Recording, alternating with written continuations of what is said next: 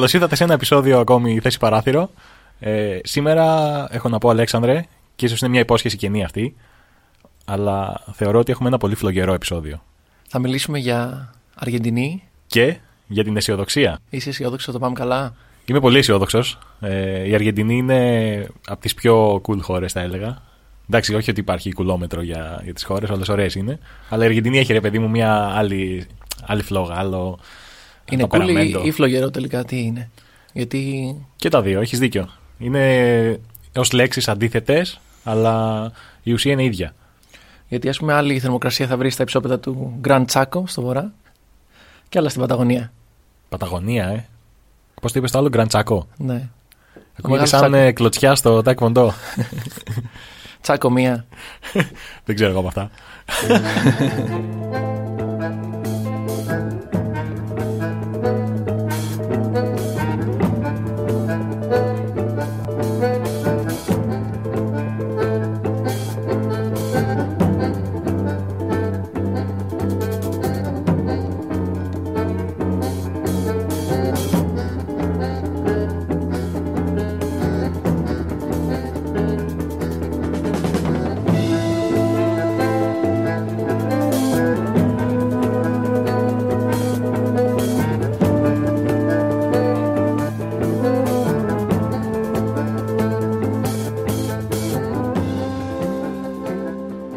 Λοιπόν, τι ξέρεις για την Αργεντινή, ας ξεκινήσουμε έτσι.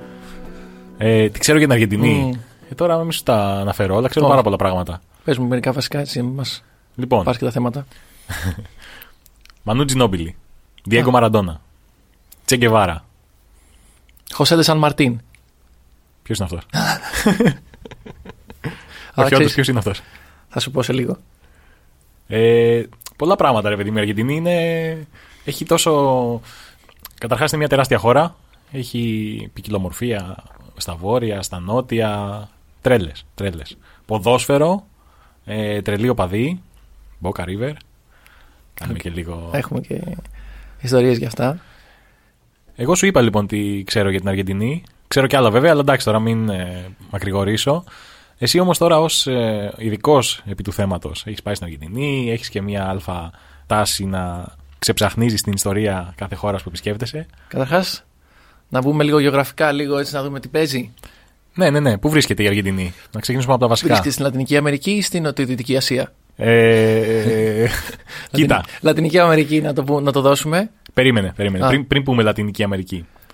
Πριν το πούμε με τόση σιγουριά. Εγώ θα έλεγα στην Νότια Αμερική. Η Λατινική Αμερική περιλαμβάνει ε, και την Νότια Αμερική και την Κεντρική. Σωστά. Έτσι. Είναι πιο πολύ, ε, πιο πολύ πολιτισμική, ας πούμε, πολιτισμικός Η τάξη, προσδιορισμός ναι, ναι, ναι. παρά τοπικός. Έτσι. Οπότε, ανήκει και στη Νότια και στη Λατινική, αλλά τοπικά ανήκει στη Νότια. Και ο γεωγραφικός όρος μακρινάρι ταιριάζει και σε αυτή την περίπτωση. Η Αργεντινή είναι τεράστια. Επιμένεις να λες μακρινάρι, Ναι, ναι, ενώ ο πρέπει. επιστημονικός όρος είναι ματζαφλάρι. Α, ματαφλάρι, οκ. Βρίσκεται μεταξύ των Άνδεων και του Νότιου Ατλαντικού ωκεανού, αλλά πιάνει κα- μέχρι κάτω κοντά Ανταρκτική και μέχρι πάνω ε, στα μέσα της Νότιας Αμερικής κάτω από τη Βραζιλία. Είναι κάτσε, δηλαδή ρε, εσύ, περίμενε Μια τώρα. τεράστια χώρα. Με μπέρδεψες. Με μπέρδεψες. Έχουμε μια χώρα στη Νότια Αμερική, η οποία πιάνει ανταρκτική. Πώς γίνεται αυτό; Δηλαδή, τρέλες μου λες τώρα. Δεν γίνεται δηλαδή η Νότια Αμερική να έχει και, και κρύο έτσι. Εντάξει, αστειεύομαι προφανώς. Δεν έχεις ε, εντρυφήσει το concept του σημερινού. Ε, έχω καταλάβει πώς λειτουργεί. Α, αλλά διαφωνείς. η φάση. ε, ναι, καταρχάς η, η γη είναι επίπεδη, το ξέρουμε όλοι αυτό. Ε, Είμαστε. οπότε η σημερινή και τέτοια είναι φτιαχτά όλα, είναι ηθοποιοί. Λοιπόν, η Αργεντινή είναι η δεύτερη μεγαλύτερη χώρα της Νότιας Αμερικής. Αλλά δεύτερη μεν είναι το 1 τέταρτο της Ευρώπης δε. Δηλαδή είναι. Μπαμπάτσικη έχει. Μπαμπάτσικη είναι. Είναι ένα μπαμπάτσικο ματζαφλάρι. Βέβαια, ξέρεις τι λένε, το δεύτερο δεν θυμάται κανείς ποτέ. Όπως δεύτερη ήρθε η Αργεντινή στο παγκόσμιο κύπελο του 14. Δεν μπορώ να στο βεβαιώσω. Α, ναι, σίγουρα. Στον τελικό. Στο παγκόσμιο κύπελο, ναι. Μπράβο, ναι, αυτό εννοούσα. Άλλη μια φορά ο Μέση δεν κατάφερε να σηκώσει στι πλάτες του ε, το βάρος αυτής της φανέλας. Στην Εντάξει, Μπιάνκο τώρα. Σελέστε. Ευθείε βολές ενάντια του στο Λιονέλ Μέση, που ίσως είναι και ο καλύτερος παίκτης όλων των εποχών. Κάποιοι το λένε αυτό, κάποιοι διαφωνούν. Αλλά η αλήθεια είναι ότι ναι, δεν τα κατάφεραν και δεν έχει σηκώσει ο Μέση παγκόσμιο. Για πες μου, ο Μέσι είναι ένας από τους πόσους Αργεντίνους, δηλαδή πόσους περίπου τους κόβεις. Είναι πολύ. Α, ε, πληθυσμιακά εννοείς. Ναι, ναι, ναι. Ε, είναι πολύ, είναι σίγουρα πολύ. Κάτσε όμως τώρα να, να προσεγγίσω, ε. Κάνει Πιστεύω- Μια, κάνει ναι, ναι, ένα υπολογισμό. Πιστεύω ένα 60 εκατομμύρια είναι σίγουρα. 60. Εντάξει, κοντά είσαι. ε. Με 80. Όχι, όχι. Είμαστε 45 εκατομμύρια. Α, οκ, Ναι, εντάξει. 45 Το 80 εκατομμύρια. κόψτε το Δομήνικε. κράτα το, κράτα το. Ε, εκ των οποίων το 85% είναι λευκοί, ενώ το υπόλοιπο 15% αποτελείται από Ινδιάνους και άλλες φυλές. Ινδιάνους τι εννοείς; Εννοείς Ε, Native Americans. γιατί το Native Ινδιάνου. Americans, ναι, αυτόχθονες. Έχουμε ξανασυζητήσει για την Ινδία και το Κολόμβο που έφτασε εκεί, ξέρω εγώ, στη, στην Αμερικανική Ήπειρο και λέει Α, Ινδιάνοι είστε. ε». Όχι, δεν είμαστε Ινδιάνοι. Μα Ο Αμέρικο Βεσπούτσι ήταν περισσότερο εκεί, αλλά τέλος πάντων. το Ινδιάνος έμεινε από το Κολόμβο, δεν έμεινε από το Βεσπούτσι. Ο Βεσπούτσι μπορεί να ήταν λίγο πιο. Ευτυχώς δεν έμεινε το Διαβασμένος. Βεσπούτσι, γιατί αλλιώς πώς θα λεγόντουσαν οι αυτόχθονες εκεί. Άμα χρησιμοποιούνταν αυτό το επίθετο του μεγάλου εξερευνητή. Ε, η καθιστή αρκούδα ή αυτά τα ονόματα που είχαν τέλος πάντων ήδη. Δεν ε, θα τους Ναι. έδινε κάποιο άλλο, Ναι. φαντάζομαι. Ο Βεσπούτσι είχε ένα σεβασμό Α. Βεσπουτσιανοί, ας πούμε. Όχι, δεν, μα δεν πήραν το όνομά τους από τον Κολόμβο οι Ινδιάνοι, το πήραν από την, ε, Ναι, και ο Βεσπούτσι είχε το Αμέρικο. από την αμορφωσιά του, ας πούμε. Από τις είχε δώσει το Αμερικάνι. ναι, θα τους Τέλος έλεγε πάντων. Αμερικάνους ίσως. Ευτυχώς δεν τους έδωσε το επίθετο. Τι εννοείς, δεν μπορώ να καταλάβω τι περιτριγυρίζει τόση ώρα. Πιο αστείο. Θα ήταν μια ονομασία για το Βεσπούτσι. και λέω ναι, 85% λευκοί γιατί οι περισσότεροι Αργεντίνοι κατάγονται από τις βάρκες. Los Argentinos descienden de los barcos. Τι σημαίνει αυτό, Σημαίνει ότι οι περισσότεροι είναι μετανάστες που ήρθαν στην Αργεντινή μετά το 1800 από πού; από Ιταλία, από α, Ισπανία, από Αργεντινή. Ε, από Αργεντινή, λέω. Εσωτερική Α, μετανάστε. Εσωτερικοί μετανάστες από τη Γερμανία. Ακόμα και αυτό. Βλέπεις κάτι κατάξαντου εκεί οι Αργεντίνους κάποιες φορές. Και Αργεντινή. Το Αργεντινή προέρχεται από το Argentum, που σημαίνει ασήμι και έρχεται από την ελληνική αρχαία λέξη που είναι η λέξη αργυρός. Α, δηλαδή ελληνική επιρροή και εκεί πέρα. Ε, Κωνσταντίνος Αργυρός έδωσε το όνομά του στην Αργεντινή. Ναι, Ο γνωστός Αιδό. Ένα ξημέρωμα. έδωσε το δικαίωμα, το, το δικαίωμα του του ονόματός του σε αυτή τη χώρα. Βλέπεις πόσο μεγάλη ψυχή έχει ο Έλληνας, ρε παιδί μου. Ναι, ναι. Σου λέει εντάξει, το όνομά μου δεν είναι μόνο δικό μου, θα το δώσω και σε μια χώρα ολόκληρη. Ο Αργυρός, λοιπόν, εδώ το ακούσατε πρώτοι, έδωσε το όνομά του στην Αργεντινή, τη χώρα. Να σου πω κάτι, μια δεύτερη εξήγηση ε, σχετικά με το πώς είναι το, την ονομασία Αργεντινή. Υπάρχουν και άλλες θεωρίες. Ναι, Ναι, είναι οκ. ότι κλασικά εξερευνητές, αλλοπαρμένοι, γεμάτοι όνειρα, πάνε, πήγανε στη χώρα αυτή, στην περιοχή αυτή, γιατί δεν ήταν χώρα τότε, να βρουν ασήμι. ασήμι. Και θεωρούσαν ότι αυτή είναι η χώρα του ασημιού. Αυτό πώς προέκυψε. Έτσι, δηλαδή, σου είχαν λέει, αυτή την τέτοια. το είδα στο Τελικά όνειρό μου. λοιπόν η Αργεντινή είχε όλα τα άλλα, αλλά δεν είχε ασήμι. Παρ' όλα αυτά, όπως είχαμε πει για το Κάπο Βέρντο, ότι είναι ένα πράσινο ακροτήρι, παρότι είναι ένα ξερό, ξερονήσι, ας πούμε. Έτσι είναι και το, το αργυρό. Πρώτη φορά χρησιμοποιήθηκε αυτός ο όρος σε κάποιο ποίημα το 1600 και το 1826, όταν πλέον η Αργεντινή είχε αρχίσει να είχε γίνει ανεξάρτητη χώρα, χρησιμοποιήθηκε για πρώτη φορά στο Σύνταγμα της χώρας ο όρος Αργεντινή. Δηλαδή πήραν πάλι ένα Ας λάθος αντί. όνομα και το κράτησαν. Όπως οι Ινδιάνοι. Δηλαδή, ρε παιδιά, Ε, μα δεν γίνεται αυτό. Τι, αυτοί οι ονειροπόλοι ταξιδευτέ που μου λες Ναι, που έρχονται ναι. από Ευρώπες και όλα αυτά, είχαν καθόλου ιδέα. Δεν είχαν καθόλου επαφή με την πραγματικότητα. Σου λέει, θα Ε, για το να ονομάσω ξεκινήσεις- ακριβώς αυτό που, που δεν έχει. Για να ας πούμε. ξεκινήσεις όμως ένα τέτοιο ταξίδι, πρέπει να είσαι και λίγο έτσι αλλοπαρμένο. Ναι, λίγο όμως. Λίγο ρε παιδί. Θα πάω μου. σε αυτή την ε, χώρα, θα, θα ταξιδέψω πέντε χρόνια και θα, δεν θα βρω τίποτα. Για πες μου. Όχι, Ασήμια αλλά γιατί ρε παιδί ονειρεύονται. μου συγκεκριμένα ονειρεύονταν το ασίμι. Ξέρω εγώ. Είπαμε το ασημένιο μετάλλιο, το δεύτερο δεν τον θυμάται κανείς. Γιατί ασίμι; Ήταν ε, μια προφητεία για το Μουντιάλ του, του 2014. Α, σωστά. Αργυρό. Ε, έχασαν από τη Γερμανία τότε στον τελικό, Ναι, έτσι. ναι, μου το- Έχω μια πολύ ωραία ανάμνηση από αυτό το, το Μουντιάλ. Ε, θα την πω τώρα. Ήταν με την Αργεντινή φυσικά. Στα ημιτελικά ε, έπαιζαν με την Ολλανδία. ναι. Και κάποια στιγμή. προς Το... Ξέρεις τι θα πω, ε. ναι, νομίζω ότι ξέρω τι θα πεις. Κάποια στιγμή προς, το, προς τα μέσα, προς το τέλος του μάτς, ξεχύνεται ο Αριέν Ρόμπεν ε, από τα αριστερά εκεί και έκανε μια πολύ ωραία, πήρε μια ωραία πάσα και ξεχύθηκε, βγήκε σχεδόν τετατέτ από την αριστερή πλευρά του τέρματος και λες τώρα παιδιά το έχει βάλει η Ολλανδία, τέλος θα περάσει τελικό. Δεν ξέρω αν είχε περάσει ήδη η Γερμανία στο τελικό, οπότε ξέραμε ότι θα είναι λίγο ε, βορειοευρωπαϊκός ο πόλεμος στο τελικό. Και τι γίνεται, πάει ο Ρόμπεν τέτα τέτα εκεί να τελειώσει τη φάση και να σκοράρει και να πάνε οι Ολλανδοί στο τελικό και πετάγεται όμως από μηχανής Θεός. Ποιος; Ποιος είναι ο καλύτερος αμυντικός στην ιστορία της Αργεντινής; Ο Χαβιέ Μασεράνο. Ή Μαστσεράνο, ανάλογα πώ. Στεράνο. Και τι γίνεται εκεί; Εκεί πάει ο Ρομπέν με το αριστερό του να τελειώσει τη φάση. πετάγεται το Μαστεράνο, κάνει το tackling της ζωής του. Ένα από τα πιο ωραία tackling που έχω δει. Δηλαδή, Μμμ. άπλωσε το πόδι του, έκανε μια τρελή υπερέκταση. Δηλαδή, σκέφτεσαι πού μπορεί να πάει το ανθρώπινο σώμα και τελικά μπορούσε. Με κάποιο τίμημα όμως. Με κάποιο μεγάλο τίμημα, παιδιά. Τι συνέβη; Εκεί λοιπόν που ο Μασεράνο έκανε τη- το tackling της ζωής του για να σώσει την αιστεία του, άνοιξε λίγο περίεργα τα πόδια και τραυματίστηκε, παιδιά. Πού τραυματίστηκε, σε μια πολύ ευαίσθητη περιοχή. Ε, για να το πούμε τώρα να ξεμπερδεύω, μην, μην σας παιδεύω. Ε, ο άνθρωπος με αυτό το υπέροχο tackling έπαθε ρήξη προκτού. και τον έβλεπες εκεί να σφαδάζει μετά, αλλά είχε σώσει την ομάδα του και μετά η Αργεντινή κατάφερε και πέρασε στο τελικό. Παρ' όλα αυτά δεν τα κατάφερε εξαιτίας του Μέση. Εντάξει, ο Μέση δεν μπόρεσε να κουβαλήσει, αλλά ο Μαστεράνο είχε. κουβάλισε, ναι. Ήταν, ναι, μπράβο.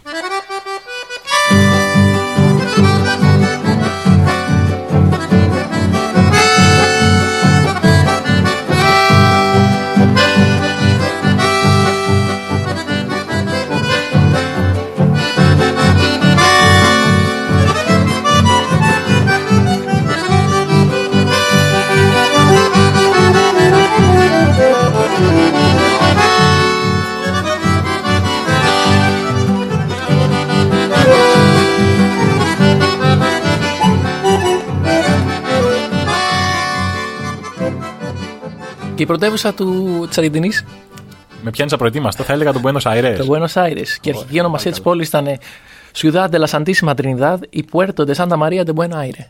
Ωραίο, γιατί δεν το κράτησαν; Έλαντε. Και Buenos Aires τι σημαίνει; Ε, Ωραίος αέρας. Είναι αυτό, ένας ωραίος αέρας. Του καλός αέρας. Έτσι είναι και το λιμάνι, οπότε ο καλός αέρας είναι αυτός που σε πάει. Ο και σε- λιμανίσιο αυτός και και. σε φέρνει, ναι, ναι, ναι. Πάλι λάθος ονομασία. και η γλώσσα που χρησιμοποιούν, θα έλεγα τα Ισπανικά, ε. τα ισπανικά, ναι. Απλά η προφορά είναι αρκετά διαφορετική σε σχέση με την ισπανική γλώσσα της Ισπανίας, όπως και σε πολλές χώρες της Λατινικής Αμερικής. Απλά στην Αργεντινή είναι πολύ ιδιαίτερη προφορά, έχει ας πούμε ε, διαφορετικούς τρόπους ε, εκφοράς, έχει και στοιχεία από τα Ιταλικά. Το γιαμάρ, ας πούμε, που σημαίνει καλό, το λένε σαμάρ. Οπότε έχει όλο αυτό το τέτοιο. Αλλά είναι όμορφη η γλώσσα να την ακούς. Ε μου ακούγεται λίγο σαν ε, την ε, βραζιλιάνικη εκδοχή των Πορτογαλικών. Έτσι όπως το είπες στο Ζαμάρ. Μου φάνηκε λίγο ότι έχουν κάποια ηχητικά, ας πούμε, πανομοιότυπα σύμφωνα.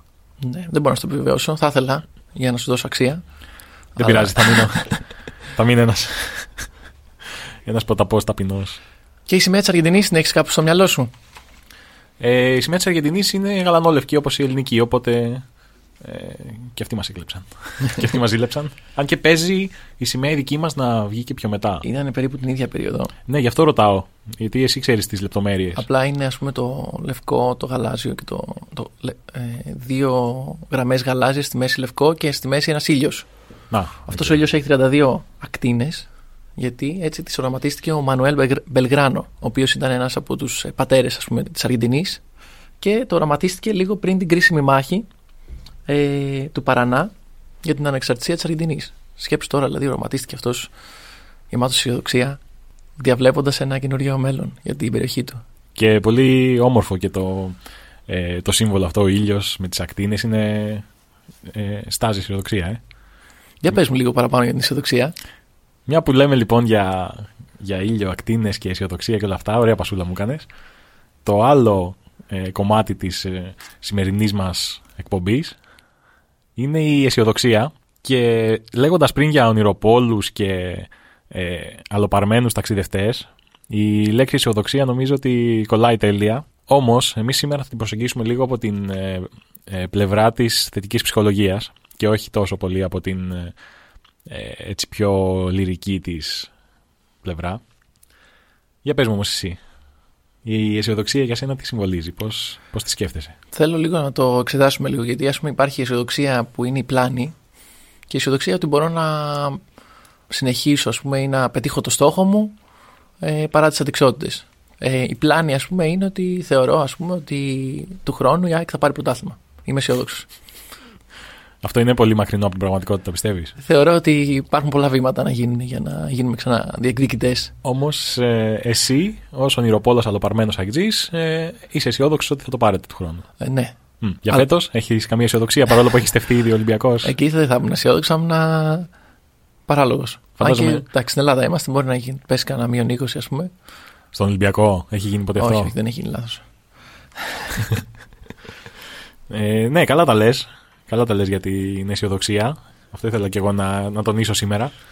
Υπάρχει η αισιοδοξία του, του τρελού ταλοπαρμένου XG. Ε, υπάρχει όμως και η αισιοδοξία από την άποψη της θετικής ψυχολογίας. Και πριν μπούμε στην αισιοδοξία, να σου πω δύο πράγματα για τη θετική ψυχολογία συγκεκριμένα. Όταν ήμουν λοιπόν και εγώ νεαρός σπουδαστής ψυχολογίας εκεί με μια βαλίτσα όνειρα ε, και σκεφτόμουν πώς θα, πού θα εστιάσω λίγο για, την, ε, για το μεταπτυχιακό μου και όλα αυτά. Ε, έπεσα πάνω στα προγράμματα θετικής ψυχολογίας και λέω τώρα τι μπουρδε είναι αυτές. Ε, Χίπιδες, ξέρω εγώ, τι θα θετική ψυχολογία θα κάνουμε. Θα ε, ζωγραφίζουμε ουράνια τόξα κτλ. Το ψάξα όμως λίγο παραπάνω. Και η θετική ψυχολογία τελικά δεν έχει να κάνει με αυτό. Είναι μια άλλη. Είναι ένας κλάδος της ψυχολογίας που έχει να κάνει περισσότερο με την ε, βελτίωση του ανθρώπου. Ε, δηλαδή περίπου αυτό που συζητάμε και εμείς στα, στα επεισόδια μας εδώ θέση παράθυρο. Η κλασική ψυχολογία μέχρι να φτιαχτεί ο κλάδος της θετικής ε, ήταν ε, λίγο ρε παιδί μου διαγνωστική σε προβλήματα, πώς θα λύσουμε προβλήματα, πώς θα ε, γιατρέψουμε, πώς θα κάνουμε κλινικές διαγνώσεις και όλα αυτά. Το οποίο, οκ, χρειάζεται, αλλά έλειπε και ένα πολύ σημαντικό κομμάτι. Δηλαδή το πώς οι υπόλοιποι που δεν έχουν κάποιες παθήσεις, ψυχοπα, ψυχοπαθολογία και όλα αυτά, ε, πώς θα μπορέσουν να αξιοποιήσουν την ψυχολογία. Και έρχεται λοιπόν εδώ πέρα η θετική ψυχολογία με πρωτεργάτες διάφορους μεγάλους ψυχολόγους, τον Μάρτιν Σέλιγκμαν, τον Μιχάλη Τσικσεντμιχάι, τον μεγάλο Ούγγρο και αγαπημένο μου ψυχολόγο. Και ήρθαν αυτοί και λένε. Και Μιχάλης Ξενοπλοκάκη, γιατί. γιατί Ναι, ναι, φτάνεις, Θα, θα το πάρω. Θα το Ναι. πάρω το κομπλιμέντο σου. Podcaster, ε, χιουμορίστας, ε, ιερό τέρας της θετικής ψυχολογίας. Και φιλάνθρωπος. Τρεις χρόνια. και έρχονται λοιπόν αυτοί οι προτεργάτε και σου λένε κάτσε ρε εσύ. Υπάρχουν και οι υπόλοιποι άνθρωποι, όχι μόνο αυτοί που έχουν κάποιες παθήσεις, και θέλουμε και αυτούς να τους ακουμπήσει η ψυχολογία και να τους βελτιώσει. Και λέμε, οκ, θετική ψυχολογία. Ε, είμαστε εδώ για να κάνουμε τον καλό άνθρωπο ακόμα καλύτερο. Αυτή είναι λοιπόν η φιλοσοφία. Και με κέρδισε, μπορώ να πω. Με κέρδισε. Σου ταιριάζει κιόλας έτσι, ένας χαμογελαστός τύπος είσαι. Είμαι ένας χαμογελαστός τύπος. Ευχαριστώ πα- πάρα πολύ. Έχεις, με έχεις γεμίσει κομπλιμέντα σήμερα. Ε, αν και πριν λίγο με είπες ανάξιο. Αλλά εντάξει. Σάντουιτς. Ε, ο Αλέξανδρος αναφέρεται στην ε, τεχνική sandwich όταν δίνουμε ανατροφοδότηση. Ε, μπορείτε να το ψάξετε. Υποσημείωση. Και συνεχίζουμε. Η αισιοδοξία λοιπόν είναι από τους πυλώνες της θετικής ψυχολογίας, από τους βασικούς πυλώνες και από την άποψη θετικής ψυχολογίας είναι αυτό ακριβώς που είπες εσύ ε, ως εναλλακτική. Δηλαδή, πώς εγώ θα μπορέσω να θέσω στόχους, πώς θα μπορέσω να, να βρω τα βήματα για να τους πετύχω πώς θα προβλέψω τα εμπόδια που μπορεί να εμφανιστούν και πώς τελικά εγώ θα καταφέρω να τα υπερπηδήσω αυτά τα εμπόδια έχοντας ως εφόδια κάποιες προσωπικές μου δυνάμεις. Δηλαδή πώς εγώ θα μπορέσω να βρω ποιες είναι αυτές οι δυνάμεις και πώς θα τις αξιοποιήσω για να ξεπεράσω τα εμπόδια που θα εμφανιστούν. Και η αισιοδοξία έγκυται ακριβώς σε αυτό το σημείο. Ότι εγώ είμαι αισιόδοξος ότι αξιοποιώντας τις δυνάμεις μου θα μπορέσω να υπερπηδήσω τα εμπόδια. Μάλιστα. Το πιασες. Το πιασα και ήθελα να πω ότι ένα από αυτά τα χαρακτηριστικά θα μπορούσε να είναι ας πούμε, να τα βρούμε σε μεγάλους ηγέτες που ηγηθήκαν ε, αγώνες για την ανεξαρτησία όπως ας πούμε ο, ο Μανουέλ Μπελγράνο ή ο Χωσέντε Σαμαρτίν που, είναι, ε, που ηγηθήκαν. Δηλαδή οραματίστηκαν μια αλλαγή. Είχαν ε, στο μυαλό τους τα εμπόδια αλλά εκεί Έτσι πρέπει να είναι. παρότι ακόμα δεν είχε μιλήσει ο Μι- Μιχάλη Τσιχάλη Το πες τέλεια. αυτοί το οραματίστηκαν. Επιστρέφοντας στην Αργεντινή Πού, πού ήταν η Αργεντινή το 1500, για πες μου, τι ήταν ας πούμε; Το 1500. Ναι. Ε, εκεί που είναι και τώρα, φαντάζομαι. Ακριβώς. Δεν μετακινήθηκε. Ερώτηση παγίδα ήταν. Αν και αν είχαμε ένα γεωλόγο εδώ, θα μας έλεγε για τις τεκτονικές πλάκες, πώς μετακινείται, ας πούμε. Τέλος πάντων, δεν έχουμε και επίσης γίνει επίπεδη. το ξανά έκανα το αστιάκι, συγγνώμη, παιδιά. Ε, ναι, τονίζω ότι είναι αστείο και δεν πιστεύουν οι συντελεστές του θέση παράθυρο ότι η γη είναι επίπεδη. Ε, ναι, για πες, ε, πού οδηγούσε αυτή η ερώτηση, πού βρισκόταν τότε η Αυτή Αργεντινή; η ερώτηση οδηγούσε στο ότι πολλά πράγματα και, και ο κόσμος όπως τον γνωρίζουμε είναι προϊόν της ε, απεικιοκρατίας, των εξερευνήσεων. Υπήρχαν αυτόχθονες άνθρωποι φυσικά σε αυτή την περιοχή που ονομάζουμε σήμερα Αργεντινή, αλλά δεν ήταν πάντα έτσι. Άρα το 1516 ήρθαν οι πρώτοι εξερευνητές στην περιοχή αυτή. Ε, εξ Ευρώπης, γιατί πολλές φορές διαβάζουμε και βλέπουμε την ιστορία από την πλευρά της Ευρώπης, άρα δηλαδή πριν τι υπήρχε. Και το 1580 έγινε απικία της Ισπανίας. Η Ισπανία εκείνη την περίοδο είχε πολλές απικίες, έψαχνε παντού οι πρώτες ύλες, χρυσάφι, αργυρό, αλλά εδώ δεν το βρήκε. ε, και ξεκινούσε από τις ε, απικίες. Ρουφούσε την Αγελάδα. Την άρμεγε. Την άρμεγε. Ρουφούσε κάποιες φορές, δεν ξέρω. Ε, Όπως τη βρίσκει κανείς με την Αγελάδα του παιδιά, εμείς δεν θα σα πούμε τι κάνετε με τις Αγελάδες σας. Και ε, όπως και η Βρετανία, ήταν κάποια από τις μεγάλες αποκρατικέ δυνάμεις εκείνη την περίοδο. Ε, εκείνη την περίοδο λοιπόν η ευρύτερη περιοχή του Buenos Aires λεγόταν η αντιβασιλεία του Ρίο Ντελαπλάτα. Μιλάμε για 1580-1600. Ναι, μέχρι το 1810 ας πούμε χοντρικά είναι μια περίοδος στην οποία είναι, υπάρχουν διάφορες ε, περιοχές οι οποίες ε, έχουν διαφορετικά ονόματα και είναι απικίες κυρίως ε, της Ισπανίας και της Πορτογαλίας ας πούμε η Βραζιλία αλλά ε, σε αυτή την περίπτωση μας ενδιαφέρει η Ισπανία. Το 1806-1807 όπως πάντα ποιοι χώθηκαν; Ποιοι χώθηκαν; Οι σεσημασμένοι Βρετανοί. Σε σημασμένοι απεικιοκράτες. Απεικιοκράτες Βρετανοί. Πήγαν να πάρουν τον Μπένο Άιρε, δεν τα κατάφεραν, γιατί ο λαός εκεί αντιστάθηκε. Mm. Αλλά συνέχιζαν να είναι αποτελείς στην Ισπανία. Το 1810 όμως κάτι έγινε. Κάτι έγινε στην Ευρώπη.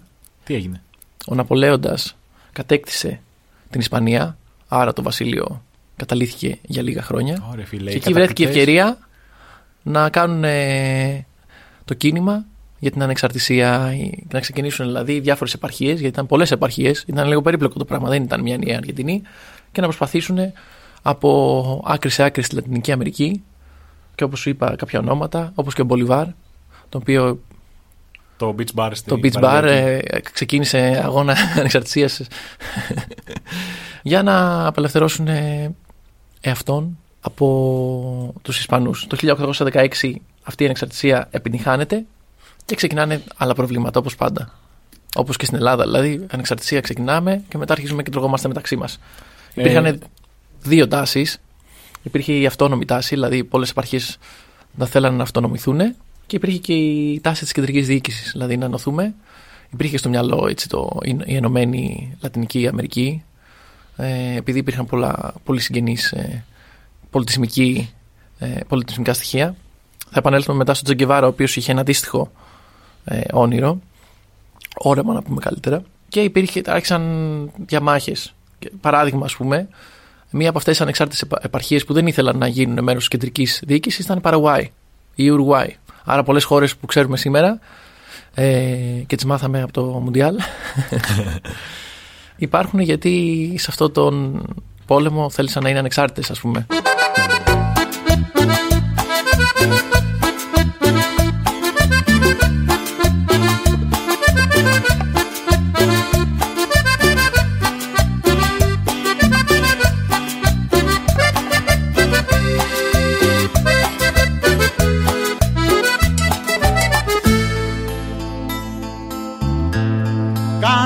Cansado de buscar y herido en mil fracasos, había decidido caminar en soledad, sin pena ni pasión, y en eso apareciste.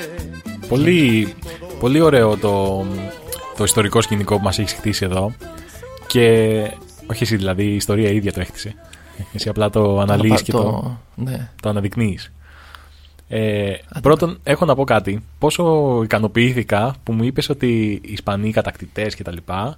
κατακτήθηκαν. Πώς είναι να, να παίρνεις το ίδιο στο φάρμακο; Ε, αν και εντάξει, Ισπανούς τους ε, συμπαθούμε φυσικά. Συμπαθούμε, ναι. Αλλά έχω να πω και γι' αυτό. Δηλαδή, γιατί τους ε, Βρετανούς τους έχεις στην μπουκα τελείως, ενώ τους Ισπανούς τι, επειδή είναι πιο ωραίοι και έχουν τα ναι, τάπας εκεί. Και... Ήλιος, φλαμέγκο. Δηλαδή, τι αυτοί δεν είναι κατακτητέ. έχει, ξέρω εγώ, βραστό τι έχουν εκεί στην pub; Βραστό σηκώτη, ξέρω εγώ. Βρέχεται εκεί Με φασόλι. ναι, είναι. Είσαι σε, Θα έλεγα ότι είσαι λίγο προκατηλημένος. Δηλαδή και αυτοί οι κατακτητές ήταν και μάλιστα. Όχι μόνο κατακτητές, ήταν και τόσο ανίδεοι. Που πήγαν εκεί πέρα στους Ίνκας, τους ε, θέρισαν τελείως. Ε, τους πήγαν αρρώστιες, τους πήγαν, ξέρω εγώ, Αφροδίσια, τους πήγαν ιστορίες διάφορες. Και δεν λέμε τίποτα για τους Ισπανούς. Εντάξει, μωρέ, καλοί Ισπανοί έχουν τάπας. Συμπαθητική, ωραία μουσικούλα, ωραία γλώσσα. Πάμε εκεί πέρα για Εράσμους, ας πούμε, περνάμε καλά. Αλλά τους ε, Βρετανούς στην μπουκα. Και έχω να πω ότι καλά, καλά τους έκανε ο Ναπολέοντας. Καλά τους έκανε. τους Εγώ έκανε, δεν φίλε. διαφωνώ, δεν διαφωνώ καθόλου. Αν και Ναπολέοντα γενικά δεν πολύ συμπαθώ, αλλά τώρα σε αυτή τη συγκεκριμένη Ναι, φάση. ο, ο Ναπολέοντας όμως ε, τη βρήκε στο... βρήκε το βατερλό του και εκεί που έλεγε ότι θα τα καταφέρω κάποιοι είπανε άμπα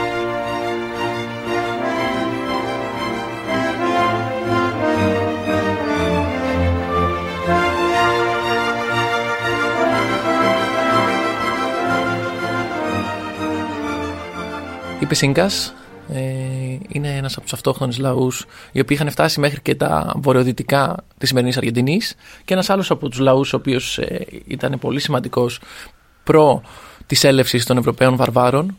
Ορίστε το είπα. Το είπα. Καλά έκανες. Και μάλιστα είναι βάρβαροι γιατί ακόμα και σήμερα ε, γιορτάζουν τη μέρα του Κολόμβου, τη μέρα του Ισπανιδάδ. Που σημαίνει ότι γιορτάζουμε που πήγαμε στη Λατινική Αμερική και τα κάναμε όλα.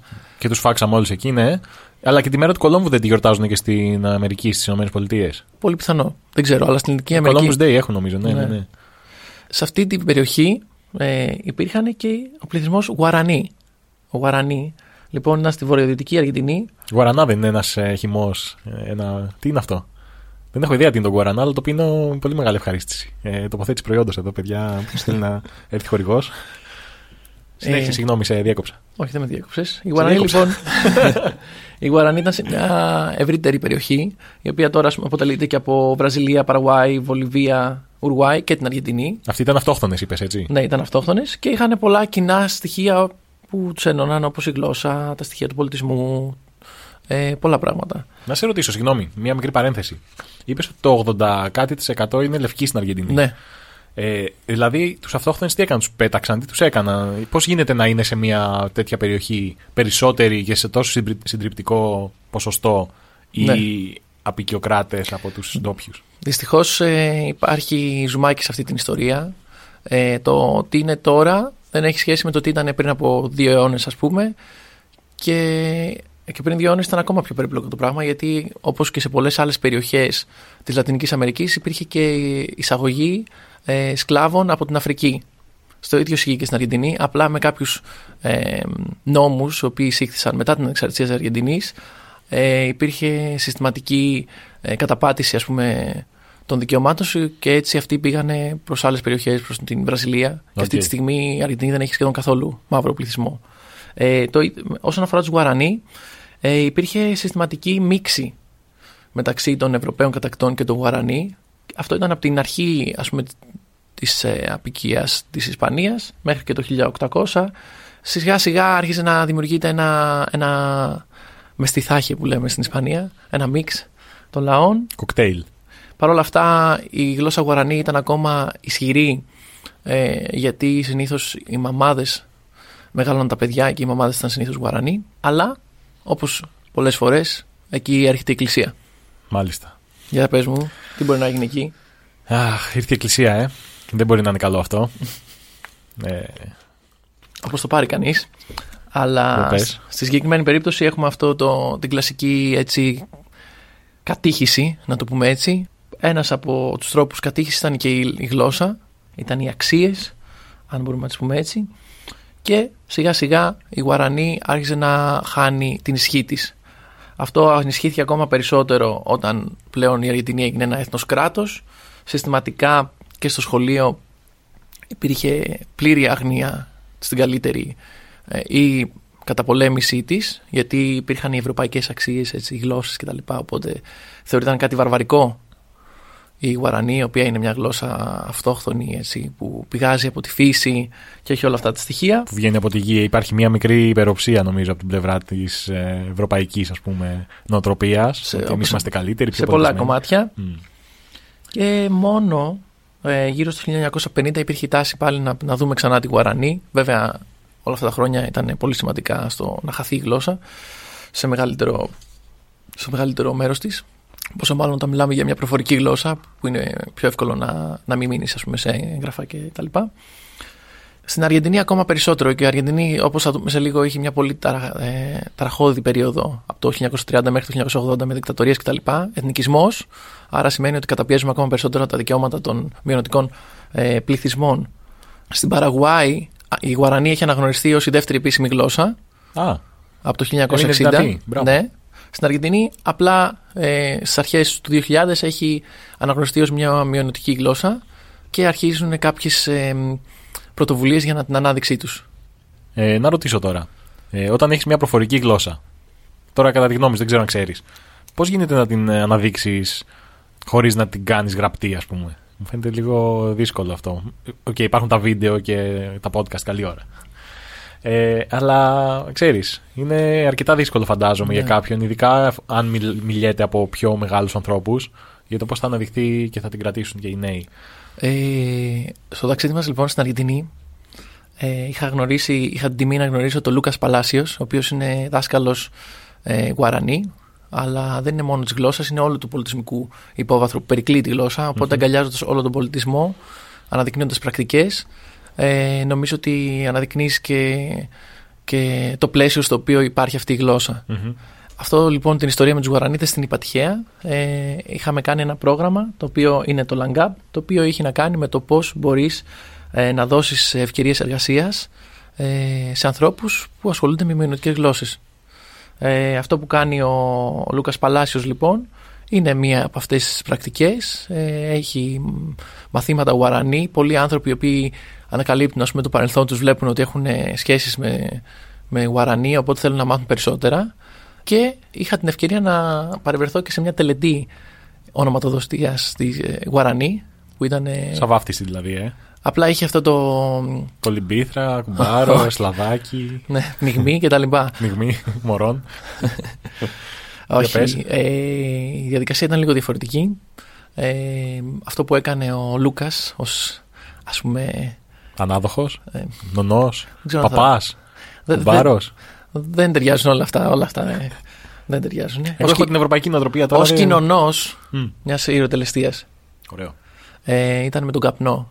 Ε, φύσαγε καπνό ε, στο πρόσωπό σου και έτσι δινόντουσαν ονομασίες ας πούμε οι οποίες κυρίως ε, ήταν ε, σε σχέση με τη γη. Καπνό από τι, δηλαδή τι είχε καπνίσει πριν. ο- Όχι, αυτό δεν το ξέρω, δεν, με συγχωρείς. Εντάξει, πέρα από την πλάκα, πάντως είναι φαντάζομαι φοβερό να βρίσκεσαι σε μια τέτοια ε, Ναι. τελετή, ε. Κύκλος, είχαμε μαζευτεί σε κύκλο, χορεύαμε εκεί γύρω-γύρω. Το χώρο του Ισαία. Το χορό του Ισαΐα, ναι, ρίζια παντού. Νομίζω ότι πρέπει λίγο να ξεφύγεις από αυτό το, το κομμάτι. Δεν μπορώ, η εκκλησία μου έχει Πιάσε κάνει... λίγο θέση παράθυρο και πάμε λίγο κάπου αλλού. Ναι, εντάξει, εντάξει, έχεις δίκιο. Γίνε λίγο αισιόδοξος. Ξέρεις τι, Τι, ε, όλη αυτή η περιγραφή, για κάποιο λόγο εγώ στο μυαλό μου την έκανα λες και είναι μέσα σε μια εκκλησία. Τώρα, σε, ήταν Πόσο έξω πλήσι- στη φύση ήταν. πω ρε φίλε, τι ωραία. Έξω στη φύση. Τι ωραία. Σαν πλήση εγκεφάλου μου έχει κάνει εδώ πέρα η... Τέλος πάντων, ας τα αφήσουμε αυτό το πονεμένο ζήτημα. Άρα εσείς ήσασταν τώρα, ήταν μέρα ή νύχτα; Νύχτα. Ήσασταν Ε, νύχτα έξω στο, στη φύση και υπήρχε ένας κύκλος, ας πούμε, και ένας άνθρωπος φύσαγε καπνό στη μούρη κάποιου άλλου. Μου φαίνεται λίγο σαν κάμπινγκ στην Ικαρία. Πλάκα κάνω. Ε, εξαιρετική νομίζω, εξαιρετική εμπειρία πρέπει να ήταν αυτή. Πώς, Σίγουρα. πώς σου φάνηκε εσένα, πώς σε, σε άγγιξε προσωπικά, πέρα από την περιγραφή των γεγονότων; Ε, Όπως γνωρίζεις, εμένα μου αρέσουν όλα τα, οι διαφορετικές πολιτιστικές εμπειρίες. Ε, οπότε, ό,τι ξεφεύγει από τα πλαίσια, τα στενά, τα οποία έχουν ε, ρημάξει στο μυαλό σου, πραγματικά, είναι κάτι εντυπωσιακό.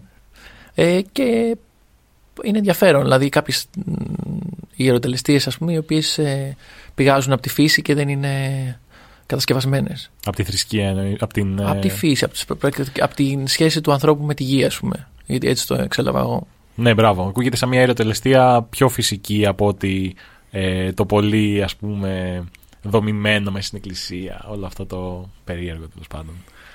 Ωραία η Γκουαράνη, μου αρέσουν.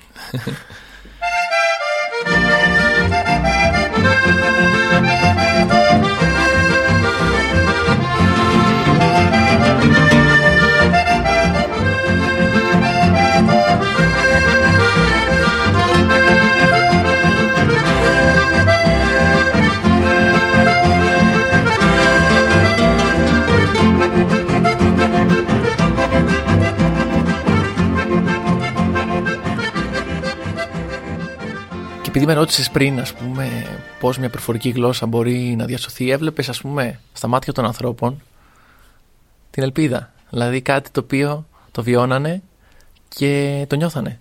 Ότι, ας πούμε, η, η γλώσσα μου θα μείνει ζωντανή και θα. Και ο πολιτισμός μου και, και συμμετέχω σε κάτι το οποίο έχει αξία για μένα. Το επιλέγω. μου αρέσει που αναφέρεις την ελπίδα ως τόσο σημαντικό χαρακτηριστικό των ε, αυτοχθόνων που είναι αισιόδοξοι για τη γλώσσα τους ότι θα μείνει ζωντανή. Ε, και θέλω να σου πω για την ελπίδα. Είναι και αυτή ένα πολύ σημαντικό, πάρα πολύ σημαντικό κομμάτι της ε, θετικής ψυχολογίας και γενικά της όλης αυτής προσέγγισης. Η ελπίδα λοιπόν, σύμφωνα με τους θετικούς ψυχολόγους, ε, αποτελείται, αν τώρα εμείς τη σπάσουμε λιγάκι έτσι ως πιο τεχνοκράτες, αν σπάσουμε αυτόν τον τόσο αφηρημένο όρο της ελπίδας, ε, βλέπουμε ότι αποτελείται από δύο ε, κομμάτια, δύο πλευρές.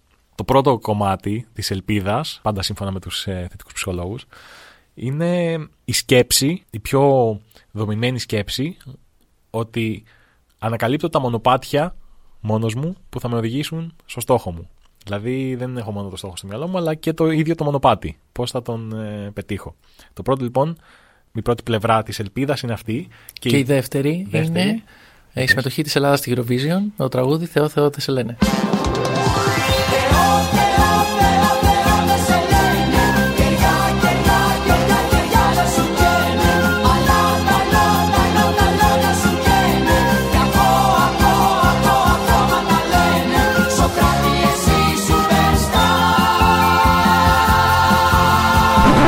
Το πρώτο λοιπόν κομμάτι της ελπίδας είναι αυτό, ότι εγώ μπορώ να φτιάξω μονοπάτι το οποίο θα με οδηγήσει στο στόχο μου. Έχω μια πιο συγκεκριμένη ας πούμε οπτική του τι θέλω να κάνω.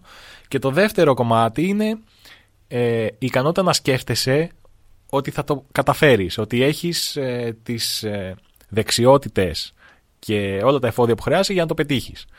Αλλά είναι σημαντικό εδώ να, να τονίσω ότι δεν είναι μόνο η ικανότητα του να φτιάξεις το μονοπάτι σου, να φτιάξεις το δικό σου δρόμο, αλλά και η πίστη στην ικανότητά σου ότι μπορείς να φτιάξεις ένα μονοπάτι. Κατάλαβες τι εννοώ; Ότι μπορείς να το κάνεις. Ότι και... ακόμα και να μην έχεις βρει ακόμα το μονοπάτι, ότι έχεις την πίστη ότι, ότι αυτό θα δημιουργηθεί και ότι θα βρεις τον τρόπο να, να πετύχεις ένα στόχο. Μπράβο, παρότι μπράβο. μπορεί να μην είναι προφανές στα μάτια σου αυτή τη στιγμή. Ακριβώς αυτό. Ακριβώς αυτό. Το ανέλησες τέλεια. Το πες καλύτερα από οποιονδήποτε. Και από τον Τζικ Μικάλη; Όχι. Α, Κάτσε με τα ιερά τέρατα δεν παίζουμε, ε, φίλε μου Αλέξανδρε. Για λίγο νόμιζα ότι μπορώ να συγκρουστώ με τάνες. Αυτό είναι ωραίο χαρακτηριστικό που έχεις εσύ και δείχνει ότι έχεις ε, καλά αποθέματα αισιοδοξίας. Αλλά εντάξει, τώρα μην είμαστε και εθεροβάμονε τώρα εδώ. Ε, η λέξη της ημέρας. Εθεροβάμονε. Όσοι έχετε κάνει έκθεση τριτλικίου, σίγουρα την έχετε αντιμετωπίσει. Τέλος, να πω ότι ε, το δεύτερο κομμάτι της ε, ελπίδας, δηλαδή το να σκέφτεσαι ότι μπορείς να πετύχεις, ότι έχεις την ικανότητα να τα καταφέρεις, είναι και ένα πολύ δυνατό κίνητρο για να μπορέσεις να συνεχίσεις ε, την ώρα που βρίσκεσαι πάνω στο ίδιο το μονοπάτι, ε, όταν θα αντιμετωπίσεις τις αντικσότητες, τις δυσκολίες, να μην τα παρατήσεις και να ε, μείνεις ζωντανός στο στόχο σου. Κάτι παρένθεση το οποίο δεν πέτυχα χθες όταν τρέχαμε με τον Αλέξανδρο. Είχαμε πει ότι θα κάνουμε 5 χιλιόμετρα και στα 2,5 τα έφτιασα. Ε, ναι, δηλαδή είχε σηκώνει βελτίωση. Περίμενε, τελείωσε στα 2,5 και εγώ προσπαθούσα να συνεχίσω και περίμενα. Είναι ένα πολύ ωραίο παράδειγμα αυτό που μόλις συνέβη. Ε, για ποιο λόγο πρέπει να σταματάμε όταν είμαστε μπροστά; Να μην το τραβάμε. Να φεύγουμε όταν είμαστε στο απόγειο της δόξας μας. Και όταν λέμε τέτοια ε, κακά αστεία, μάλλον έχουμε πάει ένα βήμα παραπέρα και δεν θα έπρεπε. Στο απόγειο λοιπόν ε, της δόξας της βρέθηκε και η Αργεντινή το 1870 μέχρι το 1929. Ε, η Αργεντινή λοιπόν μετά την ανεξαρτησία της ε, πέρασε μια περίοδο που πλαγωνόντουσαν μεταξύ τους. Το 1852 έγινε συνομοσπονδία και το 1862 έγινε η Δημοκρατία της Αργεντινής, ενώθηκε. Ε, από το 1870 μέχρι το 1929 μια σειρά από διάφορα, διάφορες εξελίξεις και τεχνολογικές όπως η σύγχρονη γεωργία ε, οδήγησε στην αναγέννηση της κοινωνίας και της οικονομίας. Άρα λοιπόν η Αργεντινή έγινε ένα πόλο έλξης. Γι' αυτό είπαμε ότι οι Αργεντινοί έρχονται από τις βάρκες, γιατί πολλοί μετανάστες ε, ήρθαν εκείνη την περίοδο για να αναζητήσουν εργασία και μια καλύτερη ζωή ε, και Έλληνες μεταξύ αυτών, λίγοι. Και πολλοί από αυτούς όμως ήταν Ιταλοί. Γι' αυτό πολλοί από τους Αργεντίνους ε, είτε έχουν ας πούμε, και δεύτερη υπηκότητα η οποία είναι ε, είτε έχουν κάποια σχέση ε, με την Ιταλία. Ε, Είπες για την περίοδο τέλη του 19ου, αρχές του 20ου αιώνα, έτσι. Μέχρι το 1929 δεν είναι τυχαία η ημερομηνία αυτή. Α την κρατήσουμε λοιπόν για μετά. Αλλά ήθελα να σε ρωτήσω Διάβαζα ότι στις αρχές του 20ου αιώνα οι Αργεντινοί θεωρούνταν από τις πιο πλούσιες χώρες στον κόσμο. Δηλαδή ήταν, ξέρω εγώ, 6η, 7η, κάτι τέτοιο. Ναι, ήταν μέσα στις 10 μεγαλύτερες. Ναι. Ε, οικονομικά, οικονομικός γίγαντας δηλαδή, οικονομικός. Ε, ένας, ε, μια παγκόσμια δύναμη τέλος πάντων. Πώς φτάσαμε από τις αρχές του 20ου αιώνα, από το απόγειο της δόξας της η Αργεντινή να είναι στις αρχές του 21ου ε, ξέρω εγώ να δανείζεται, να έχει όλα αυτά τα θέματα που είχε και η Ελλάδα ε, πολύ πρόσφατα.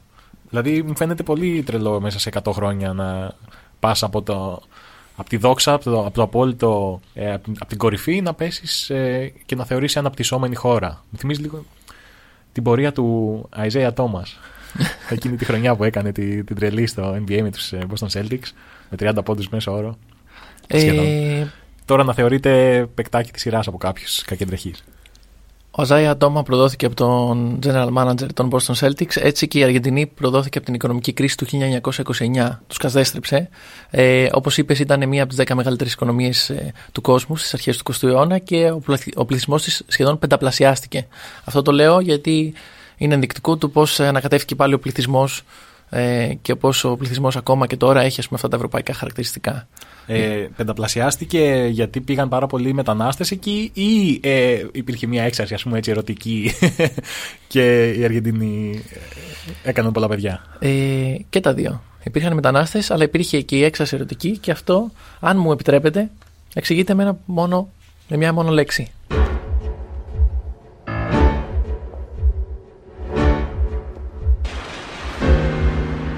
Τάγκο.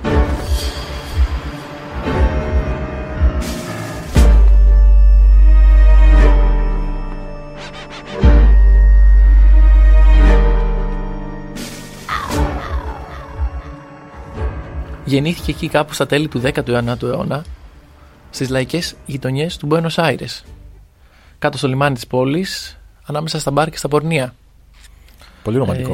Ε, εκεί που εδρεύει η θρηλυκή Boca Juniors, η Boca, η La Boca, ας πούμε, η γειτονιά, είναι εκεί που γεννήθηκε το τάγκο, το οποίο αρχικά ήταν καθαρά αρσενικός χορός, δηλαδή χορευόταν από δύο άντρες. Το τάγκο, αλήθεια λες; Ναι. Επίσης είναι τάγκο ή ταγκό. Ταγκό μας το λέγανε. Τα, τα λεφτά μου όλα δίνουν για ένα ταγκό. Δεν είναι, είναι τάγκο. Το, πώς λέμε Αλμοδοβάρ, ε, Αλμοδόβαρ. Ναι, ναι, ναι. Έτσι. Το, το ταγκό το λέμε στην Ελλάδα. Ταγκό, έλα να χορέψουμε ταγκό. Και... Όχι. Το, δηλαδή, κάτσε, περίμενε. Εσύ τώρα μα το γράφει σε έναν τύπο που λέει Λέω χορέψουμε ταγκό. Ε, μετά πάμε για Πού σημαίνει αυτό; ε, οπότε λοιπόν έτσι ξεκίνησε γιατί στην Ευρώπη έχει περάσει λίγο πιο έτσι αποστηρωμένο αυτό με τη γαλλική ας πούμε στα, στα, σαλόνια των Παρισίων όπου ήταν λίγο πιο έτσι με τα φράκα τους και τις τουαλέτες τους. Αλλά ήταν ένας λαϊκός χώρος στην αρχή. Ο Αλπατσίνο δεν ήταν στο άρωμα γυναίκας που χόρευε ταγκό. Ναι. Τάγκο. Συγγνώμη. Χόρευε τάγκο και ένα από τα καλύτερα τάγκο. Συγκινητικό, ναι, αλλά ναι. σίγουρα δεν είχε τη φλόγα την Αργεντινική ή μήπως την κρατούσε ζωντανή. Η μουσική πάντως ε, αυτής του συγκεκριμένου τάγκο εκπέμπει μια φλόγα υπέροχη.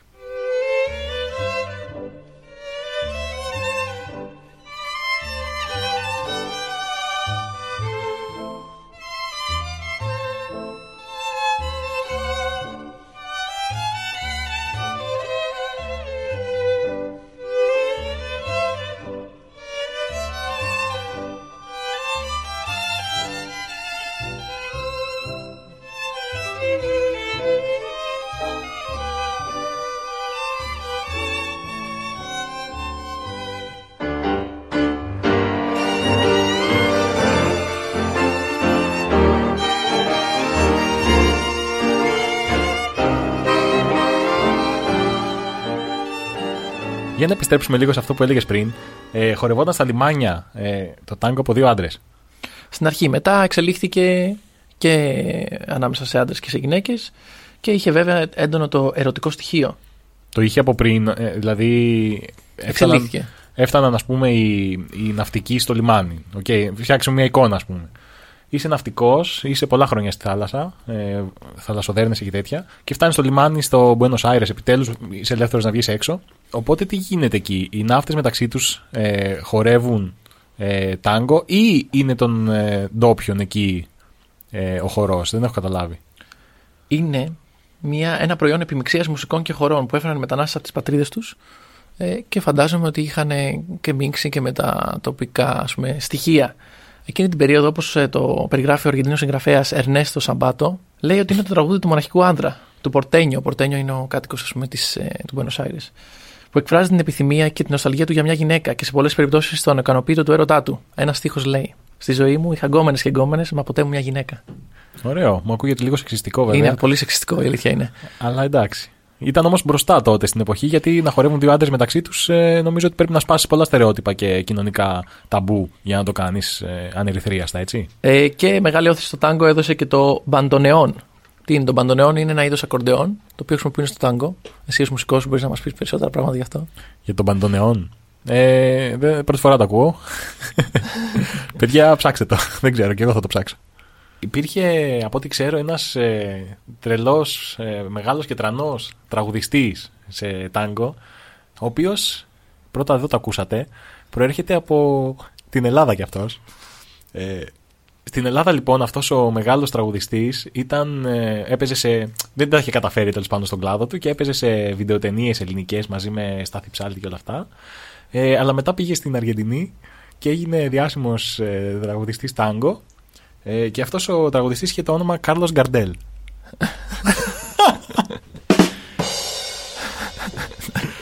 ήταν ε, το καλλιτεχνικό του στην Ελλάδα, εδώ ήταν Γαρδέλης, αλλά πήγε εκεί και Ναι, το ναι. έκανε Γκαρντέλ και έγινε τραγουδιστής τάγκο και μάλιστα πολύ πετυχημένο στο είδος του.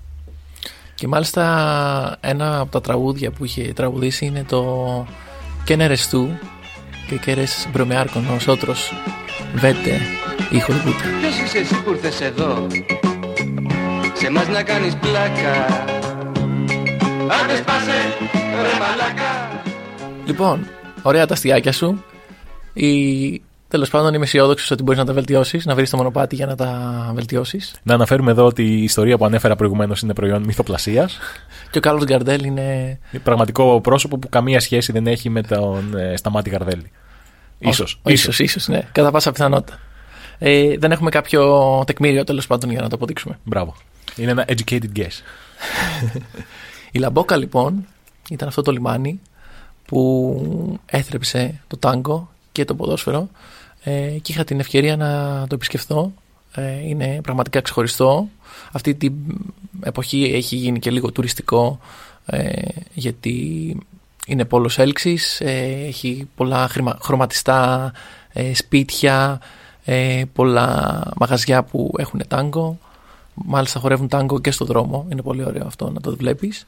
Και έχει και ένα άλλο στοιχείο είναι ότι έχει ένα τύπο ο οποίος είναι ολόιδιος με τον Μαραντόνα και ποζάρει για να τον βγάλει φωτογραφία. Τουλάχιστον εγώ είχα πάει πριν το θάνατο του Μαραντόνα. Είχε Υπήρχε, φωτογραφηθεί υπήρχε μαζί του. χαρά, ας πούμε, σε σχέση με αυτή την ε, δραστηριότητα. Δεν είχα φωτογραφθεί, όχι, γιατί χρέωνε. Πολλά πέσος. Συγγνώμη, αλλά όταν έχεις το δώρο Θεού αυτό να μοιάζεις με, έναν, ε, με ένα είδωλο. ε, εντάξει, θα το χρεώσεις και λίγο. Πώς θα, πώς θα γίνει η δουλειά, δηλαδή; Έχουμε συνδυάσει λοιπόν, νομίζω, την Αργεντινή με τον Μαραντόνα. Αυτό είναι αλήθεια.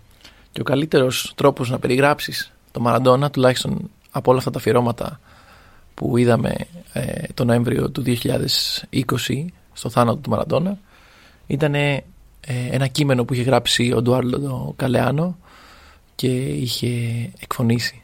Και είχαμε παρουσιάσει και στο θέση παράθυρο.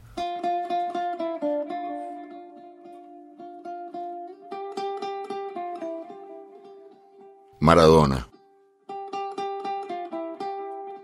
Jugó, venció, meó, perdió. El análisis delató efedrina y Maradona acabó de mala manera su Mundial del 94. Maradona nunca había usado estimulantes en vísperas de los partidos para multiplicarse el cuerpo.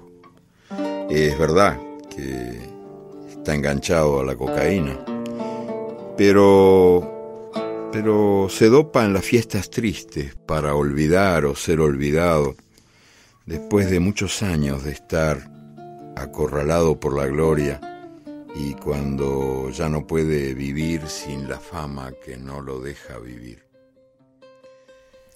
Ο Μαραντόνα, ένας ε, άγγελος και ένας διάβολος, έτσι. Ε, το πιο ενδεικτικό τρόπος για να μιλήσει για τον Μαραντόνα είναι το παιχνίδι του 1986 προημιτελικός παγκοσμίου κυπέλου στο Μεξικό ε, Αργεντινή-Αγγλία στο 51 Στο 51ο λεπτό βάζει το χέρι του Θεού και στο 55ο βάζει τον γκολ του αιώνα. Που παίρνει την μπάλα από τη μέση του γηπέδου, περνάει 5-6 και βάζει τον γκολ. Πέντε τους μετρήσαμε χθες, νομίζω. Ναι, ναι. Ε, Από τη μέση είπες. Και βάλε ένα πανομοιότυπο γκολ ο Λιονέλ Μέση, ε, αργότερα παίζοντας με τη Χετάφε. Εντάξει, βέβαια, άλλο Χετάφε, άλλο Εθνική Αγγλία 1986. Μην συγκρίνουμε τώρα νόμια πράγματα, αν και δεν έχω ιδέα. το, για το ρόστερ της Αγγλίας τότε και της ε, Χετάφε αργότερα. το χέρι του Θεού, λοιπόν, ένας λαϊκός ήρωας που θα κάνει ό,τι χρειάζεται για να κερδίσει η χώρα του. Έτσι, θα βάλει και το χεράκι, θα το πανηγυρίσει και έξαλα. Θα κάνει και αστεία όσα χρόνια έζησε μετά ότι καλά σας έκανα. Έτσι. Ε, να σου πω κάτι. Και Ε, στο- να, σου πω, να σου κάνω μια μικρή εξομολόγηση. Αυτούς τους τύπους τώρα στα γηπεδάκια που πάμε και παίζουμε, στα 5-5 που κλέβουν και μετά κοκορεύονται κιόλα, εγώ δεν τους δεν τους πάω. Γιατί ο Μαραντόνα, ας πούμε. Στο 55 όμως έβαλε το γκολ του αιώνα. Για να ακούσουμε λίγο την περιγραφή αυτού του γκολ. El gol del siglo. Ahí la tiene Marabona, lo marcan dos, pisa la pelota Marabona, arranca por la derecha el genio del fútbol mundial, y es el tercero a tocar para Borruchaga siempre Marabona, genio, genio, genio, ta, ta, ta, ta, ta, ta, ta, y ¡gol! ¡Y gol! ¡Y gol! ¡Dios santo, viva el fútbol! ¡Golazo! ¡Y gol! ¡Maradona! ¡Es para llorar! ¡Perdónenme! ¡Maradona! ¡En la corrida de Αυτός ο άνθρωπος, λοιπόν, κοίτα τι συνέστημα του προκαλείται. Λέει: Θέλω να κλάψω, συγχωρέστε με. Ο Μαραντόνα σε μια κούρσα ξέχασε, λέει, στην καλύτερη φάση όλων των εποχών. Ε, ευχαριστώ το Θεό για τον Μαραντόνα. Από ποιο πλανήτη ήρθες; Καταρχάς, άμα ήταν αυτό ο εκφωνητής σε ένα μπαρ και μου μιλούσε, με προσέγγισε, εντάξει. Θα, θα είχε καταφέρει το στόχο Θα του. καθόσουνε. Ναι, ναι. Ε, Παρ' όλα αυτά, βλέπεις εδώ ας πούμε, εκφωνήσεις ε, στη σύγχρονη εποχή που λείπει αυτό το συνέστημα και λένε ξέρω, Α, έβαλε γκολ. Πάμε να δούμε το βαρ. Εκεί αυτός τρελάθηκε. Λέει: Θέλω να κλάψω τα, τα συναισθήματα. Ε, Ε, συγγνώμη για τη διακοπή. Ε, έβλεπα ένα. Άκουγα μάλλον ένα πολύ ωραίο podcast του Shake and Bake, δεν ξέρω αν το έχεις ακουστά. Ε, και συζητούσαν αυτό ακριβώς για τους ε, εκφωνητές, ξέρω εγώ, ε, λίγο εκεί τέλειο 80, αρχές 90, για το. Δεν θέλω να πω ονόματα, τέλος πάντων. Ε, στο οποίο ο εκφωνητής απλά λέει το όνομα του παίκτη που έχει την μπάλα και τίποτε άλλο. και σκέφτομαι τώρα ε, τη διαφορά ε, στα επίπεδα πάθους, στην, ε, στην αλεγρία αυτή, ε, ανάμεσα στους δύο αυτούς ανθρώπους. Ας συνεχίσουμε. ο Ντουάρντο Καλεάνο που ανέφερα πριν λέει στο τέλος αυτού του κειμένου. Στο ψυχρό ποδόσφαιρο του τέλους του αιώνα που απαιτεί να κερδίζεις και απογορεύει να απολαμβάνεις το παιχνίδι, ο άνθρωπος αυτός είναι ένας από τους λίγους που αποδεικνύουν ότι η φαντασία μπορεί να είναι και αυτή αποτελεσματική. Άρα λοιπόν Τι ωραία, τι ωραία που το είπε. το συνέστημα, έτσι. Ε, και μάλιστα, ε, επειδή λέγαμε πριν για το, ε, τον τελικό κυπέλου, ε, το τελικό Μουντιάλ ε, το 2014, πόσο ε, στενάχωρο είναι να φτάνει η Αργεντινή έτσι όπως έφτασε με τις θυσίες του Μασεράνο στον τελικό και να ητάται τελικός Μουντιάλ τώρα από τη Γερμανία με 1-0. Δηλαδή δεν είναι αυτό που λες τώρα, να σκοτώνεις το, Ναι, το ναι. ποδόσφαιρο για να κερδίσεις. Και αυτό νομίζω έγινε σε εκείνο τον τελικό. Το ποδόσφαιρο πέθανε για να κερδίσει με 1-0 μια υπολογιστική δύναμη όπως η Εθνική Γερμανία τότε με όλα αυτά τα ρομπότ τους. Που είχαν Απίστευτο. κερδίσει βέβαια, πόσο είχαν κερδίσει 8-1 τη Βραζιλία. Α, ναι, εντάξει. Αυτό έγινε, αυτό έγινε προηγούμενο. στο ίδιο. Στο ίδιο Μουντιάλ, νομίζω στον ημιτελικό και μέσα στη Βραζιλία. Ναι, ε, μπράβο, ναι. Ε, ναι, και νομίζω ότι ο Μαραντόνα από μόνος του είναι μια πολύ ξεχωριστή προσωπικότητα. Πολύ διαφορετική, ας πούμε, έτσι, με την αφάνα του, με τα μπουτάκια του. ε, Έχεις δει, ας πούμε, που έκανε την προθέρμανση με το Life is Life. Ναι, ναι, ναι, ναι. Έτσι, και είναι σαν να δίνει show ο άνθρωπος. Δηλαδή κάνει μια προθέρμανση, χορεύει, αλεγκρία. ε, Είναι, είναι, τον- τον βλέπεις λίγο, τον συγκρίνεις με τους σημερινούς στάρ. Οι οποίοι σημερινοί στάρ είναι λίγο και. Το, το πώς η προσωπικότητά τους, θα έλεγα, είναι και λίγο αποστηρωμένη. ναι, ναι. Δηλαδή είναι. Εντάξει, προφανώς δεν είναι όλοι έτσι, αλλά βλέπεις μια ομοιογένεια. Δεν υπάρχει ας πούμε, κάτι έτσι ξεχωριστό, κάποια ενδιαφέρουσα προσωπικότητα να λες Α, κοίτα τι κάνει αυτό ο τρελός, ας πούμε. Ο Μαραντόνα είναι έτσι σαν να τον έχεις πάρει από το λαό. Με όλες, έχει γεννηθεί με αυτό το θείο χάρισμα, ας πούμε, και συνεχίζει να είναι ο, ο άνθρωπος αυτός. Ε, σίγουρα είχε διάφορες συνήθειες, οι οποίες δεν ξέρουμε αν δεν τις είχε, πού θα έφτανε, ας πούμε. Ε, χρήση κοκαίνης, ας πούμε. Ε, Παρ' όλα αυτά, ο Γκαλεάνο λέει επίσης λέει ότι έπαιζε καλύτερα από όλους παρά τη χρήση κοκαίνης και όχι χάρη σε αυτή. σε θλιβόταν από το βάρος της ίδιας του προσωπικότητας. Και είχε πει ότι έχω ανάγκη να με έχουν ανάγκη. Και ο Γκαλεάνο λέει όταν είχε πια κάμποσα χρόνια το φωτοστέφανο πάνω στο κεφάλι, ζώντας την τυραννία της υπεράνθρωπης αποδοτικότητας. Δηλαδή όλο αυτό το, το πλαίσιο ε, του Θεού ε, σε εγκλωβίζει. Είναι δύσκολο να το αντέξεις στα- στο βάρος σου. Είναι πολύ δύσκολο και ε, κάτι παρόμοιο δεν είχε ζήσει και ο Μάικλ Τζόρνταν, ας πούμε, τότε που ήταν στο απόγειο της δόξας του. Κάποια στιγμή έσπασε κι αυτός από, το πολύ, από την πολλή έκθεση, δεν μπορούσε να βγει από το δωμάτιο του ξενοδοχείου του και ό, όσο να είναι όλο αυτό είναι πολύ. Είναι απάνθρωπο, θα έλεγα, το- να το ζεις. Και εκεί κουβαλάς και όλη τη χώρα σου, έτσι. Δηλαδή η Αργεντινή ή η Νάπολη, ας πούμε, που έπαιζε. Η Αργεντινή κέρδισε το παγκόσμιο κύπελο το 78 και το 86. Ε, χάρη στο Μαραντόνα. Το 86 το χάρη στο Μαραντόνα. Το 78 χάρη στον Πασαρέλα. Έκαναν ε, ε, πασαρέλα στα γήπεδα. Όχι, μπορείς και καλύτερα. μπορείς και καλύτερα. δεν ξέρω πολλές φορές για το 78, οπότε δεν μπορώ να σου πω κάτι. Ούτε και την Πασαρέλα. Και στην Νάπολη, η Νάπολη πήγε στην Νάπολη ο Μαραντόνα. Η Νάπολη ήταν πάντα μια πόλη του Νότου. Σε σχέση με τον Ιταλικό Βορρά, υπάρχει αυτή η αντίθεση μεταξύ Νότου και Βορρά. Και πήγε εκεί και για πρώτη φορά πήρε πρωτάθλημα με την Νάπολη. Ε, άμα πας στην Νάπολη, ακόμα και σήμερα είναι παντού τοιχογραφίε. Ο Μαραντόνα είναι ένας θεός. Είναι παντού σε, στα σπίτια μέσα. Έχω πολλούς φίλους Ναπολιτάνους, οι οποίοι ας πούμε, έχουν ζήσει αυτή την εποχή και πραγματικά ε, τον αγαπάνε πολύ. Παρότι ας πούμε ο, ο Μαραντόνα είχε και εκεί κάποιες σχέσεις με την τοπική μαφία, την Καμόρα. Έχει ακουστεί ότι είχε και μειωμένη απόδοση σε κάποιους ε, αγώνες. Ε, για Ω, κά- μάλιστα. ότι τον κρατούσαν ας πούμε από το, το χέρι για κάποια πράγματα που έκανε. Παρ' όλα αυτά ε, είναι μια ξεχωριστή προσωπικότητα ο Μαραντόνα. νομίζω. Και δεν θέλουμε να κυτρινίσουμε εδώ, απλά να αναφέρουμε κάποια ας πούμε, περιστατικά που συνε- συνέβησαν. Ε, ο Μαραντόνα, εκτός από την Εθνική Αργεντινής, ε, είχε παίξει και σε κάποιο κλαμπ στην Αργεντινή, σε, κάποιο, σε κάποια ομάδα, ή απλά πήγε στην Νάπολη; La Boca, Boca Juniors. Boca Juniors. Ε, άρα, αν πας στα μέρη της River, που είναι ο, ο άσπονδος εχθρός της Boca, ε- εκεί υπάρχει η ίδια αγάπη των Αργεντίνων απέναντι στο πρόσωπο του Μαραντόνα, δηλαδή έχουν ξεπεράσει το ε, οπαδικό. Είναι Ε, Αργεντίνος σαν αυτούς ή είναι Μποκάνος. Άρα τους άλλους; λοιπόν ε, να αναφέρουμε ότι υπάρχει μια μεγάλη έχθρα μεταξύ των δύο μεγαλύτερων ομάδων στην Αργεντινή που είναι η Boca Juniors και η River Plate. Ο Μαραντόνα όπως τον έχουμε γνωρίσει φαντάζομαι ότι στα, στα derby θα, θα, θα υπήρξε και λίγο εριστικός ας πούμε. Δεν είναι ότι, Εντάξει, το περιμένεις ε, αυτό. Ναι, αλλά παρόλα αυτά ως ε, παίκτης της Εθνικής Αργεντινής νομίζω ότι έχει αγαπηθεί πάρα πολύ. Υπάρχει ένα στιγμιότυπο τώρα στην κηδεία του που δύο οπαδοί, ένας φορώντας την μπλούζα της River και ένας ε, φορώντας την μπλούζα της Boca Juniors αγκαλιάζονται και κλαίνε. Δηλαδή είναι απίστευτο, δηλαδή κλαίγανε ε, τον Νοέμβριο ε, του 2020 ε, του έβλεπε να κλαίνε, να, να, να, να θρυνούν την απώλεια ενός τεράστιου ανθρώπου για, σε σημασία για αυτούς. Ε, αυτοί οι ε, δύο παδοί που αγκαλιάστηκαν, μήπως μετά εκτελέστηκαν από, από τις αντίστοιχες ομάδες τους ως προδότες. δεν ξέρω, δεν ξέρω. Ευτυχώ έχει, έχει COVID, ας πούμε, και δεν έχουν επιστρέψει. Ε, αλλά το πόσο σημαντικό είναι η ομάδα ε, για αυτούς, μπορώ να σου το πω σε ένα περιστατικό που μου συνέβη ε, στην, στο Buenos Aires. Είμαι όλος αυτιά. Ε, εκεί λοιπόν που βγήκα από το ξενοδοχείο μου, παίρνω ένα ταξί, σταματάω ένα ταξί και λέω θέλω να πάω στη Λαμπόκα. Τρελαμένος ταξιτζής, καταρχάς μπήκα μέσα, ε, το, το είπα μετά. Λέει, Όχι, δεν σε πάω. Θα σε πάω στην περιοχή της River. Γιατί εκεί είναι πιο ωραία. Μάλιστα ήταν ε, εκείνη η χρονική συγκυρία ήταν που γινόταν ο, πόλ, ο πόλεμος, λέω. Πόλεμος είναι και το ποδόσφαιρο, ναι. Ε, ο τελικός του Κόπα Libertadores ανάμεσα στη River και στην Boca. Δηλαδή δεν μπορεί να υπάρχει κάτι πιο σημαντικό Πιο μεγάλο ντέρμπι δεν ναι, υπάρχει. ναι, έτσι. πιο μεγάλο ντέρμπι στην πιο μεγάλη διοργάνωση της Λατινικής Αμερικής. Το Champions League, ας πούμε, της Ναι, Λατινικής ναι, ναι. Αμερικής. Ε, και είχε κερδίσει η River. Και είχε πει και μου είπε δεν σε πάω. Και μετά άρχισα να του λέω εγώ, ξέρω εγώ, ότι ξέρω διάφορους παίχτες που έχουν παίξει στη River. Τον Νάτσο Σκόκο ανέφερα, που έπαιζε εκείνη την περίοδο. Και κάπως τον μαλάκωσα, οπότε άρχισε να μου λέει ας πούμε πληροφορίες και, και να μου λέει, ας πούμε, να μου βρεις λίγο τη, την μπόκα και όλα αυτά. Αλλά σκέψου δηλαδή, ε. Ότι ο επαγγελματίας, ας πούμε, ταξιτζή μου είπε: Δεν θέλω να σε πάω. Δεν θέλω εκεί. Μου χαλάει η διάθεση. Ωραίο δεν είναι αυτό να μένεις πιστός έτσι στα πιστεύω και στις αξίες σου παρά το.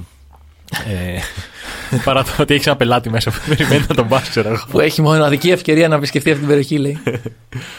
Ε, τώρα που είπες για το Νάτσο Σκόκο, θα, έπρεπε, θα έπρεπε πιστεύεις λίγο να συζητήσουμε για Αργεντινούς που πέρασαν από την Ελλάδα που μας έχουν αγγίξει.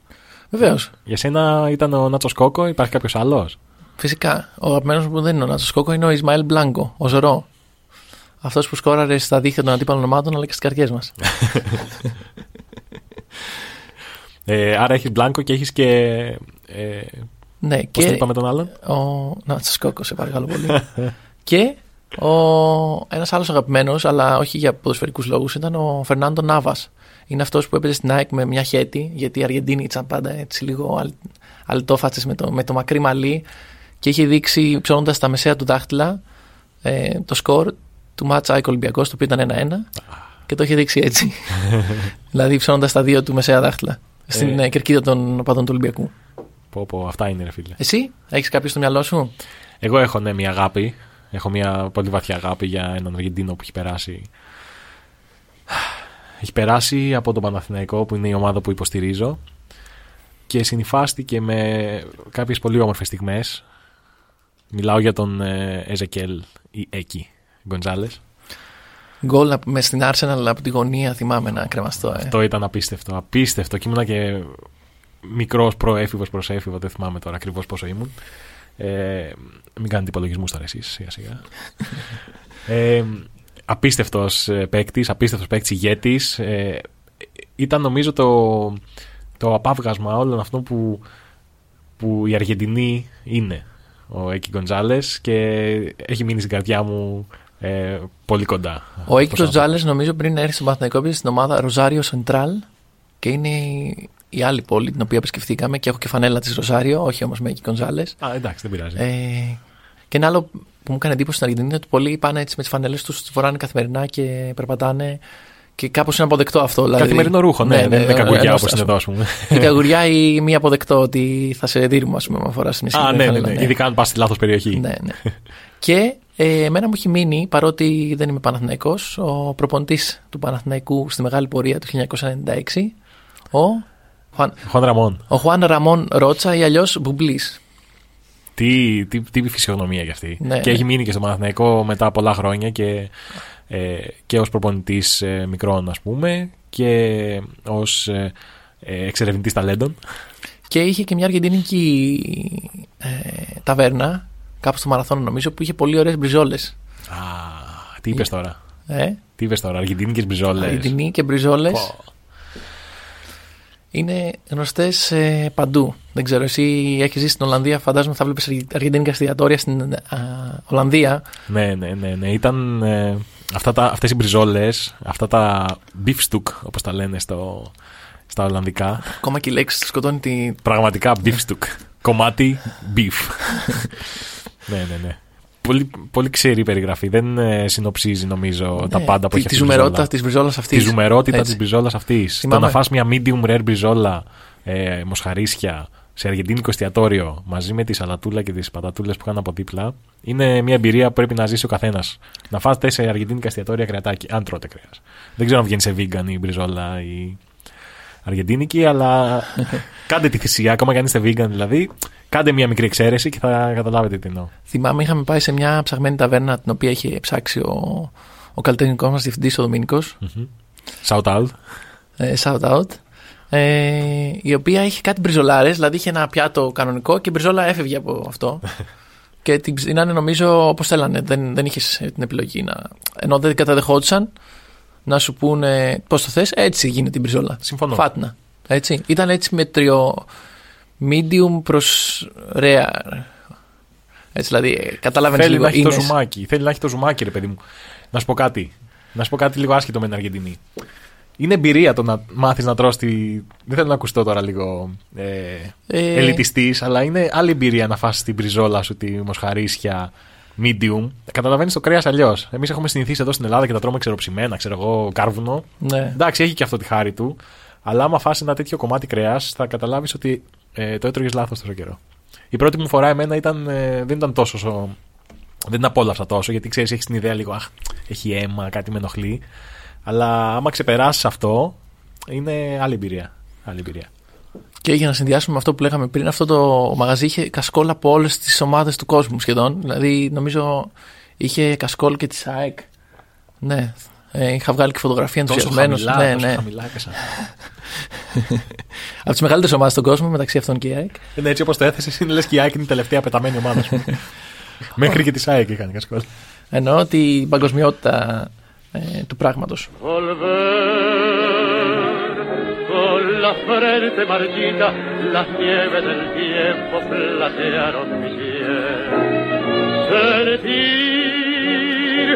que es un soplo la vida, que veinte años no es nada, que febril la mirada, errarte en las sombras te busca y te nombra.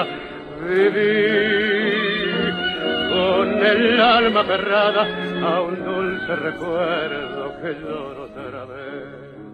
Και τώρα που λέγαμε για μπριζόλε, ε, θέλω να σου πω κάτι για τον Μάρτιν Σέλιγμαν. Τι είναι γνωστός ε, ψηστής. Όχι, καμία σχέση. Απλά ήθελα να το κολλήσω λίγο με το προηγούμενο. Α, σέψησε να μιλήσεις για αυτόν. Ψήθηκα να μιλήσω, ναι, σαν ε, medium μπριζόλα. Ε, ο Μάρτιν Σέλιγμαν, λοιπόν, που λέγαμε πριν, ο, ο πρωτοπόρος της θετικής ψυχολογίας, ε, μίλησε λίγο για, την, ε, για μια έννοια ε, η οποία λέγεται μαθημένη αισιοδοξία. Υπήρχε μέχρι τότε Μαδημένη. μαθημένη, ότι την έχεις μάθει. Α, οκ. Μέχρι τότε στην ψυχολογία υπήρχε ο όρος του learned helplessness, η, η μαθημένη αδυναμία, δηλαδή, όχι αδυναμία ακριβώς. Δεν υπάρχει όρος στα ελληνικά, αλλά σημαίνει το να νιώθεις ότι δεν έχεις τη δύναμη να κάνεις κάτι.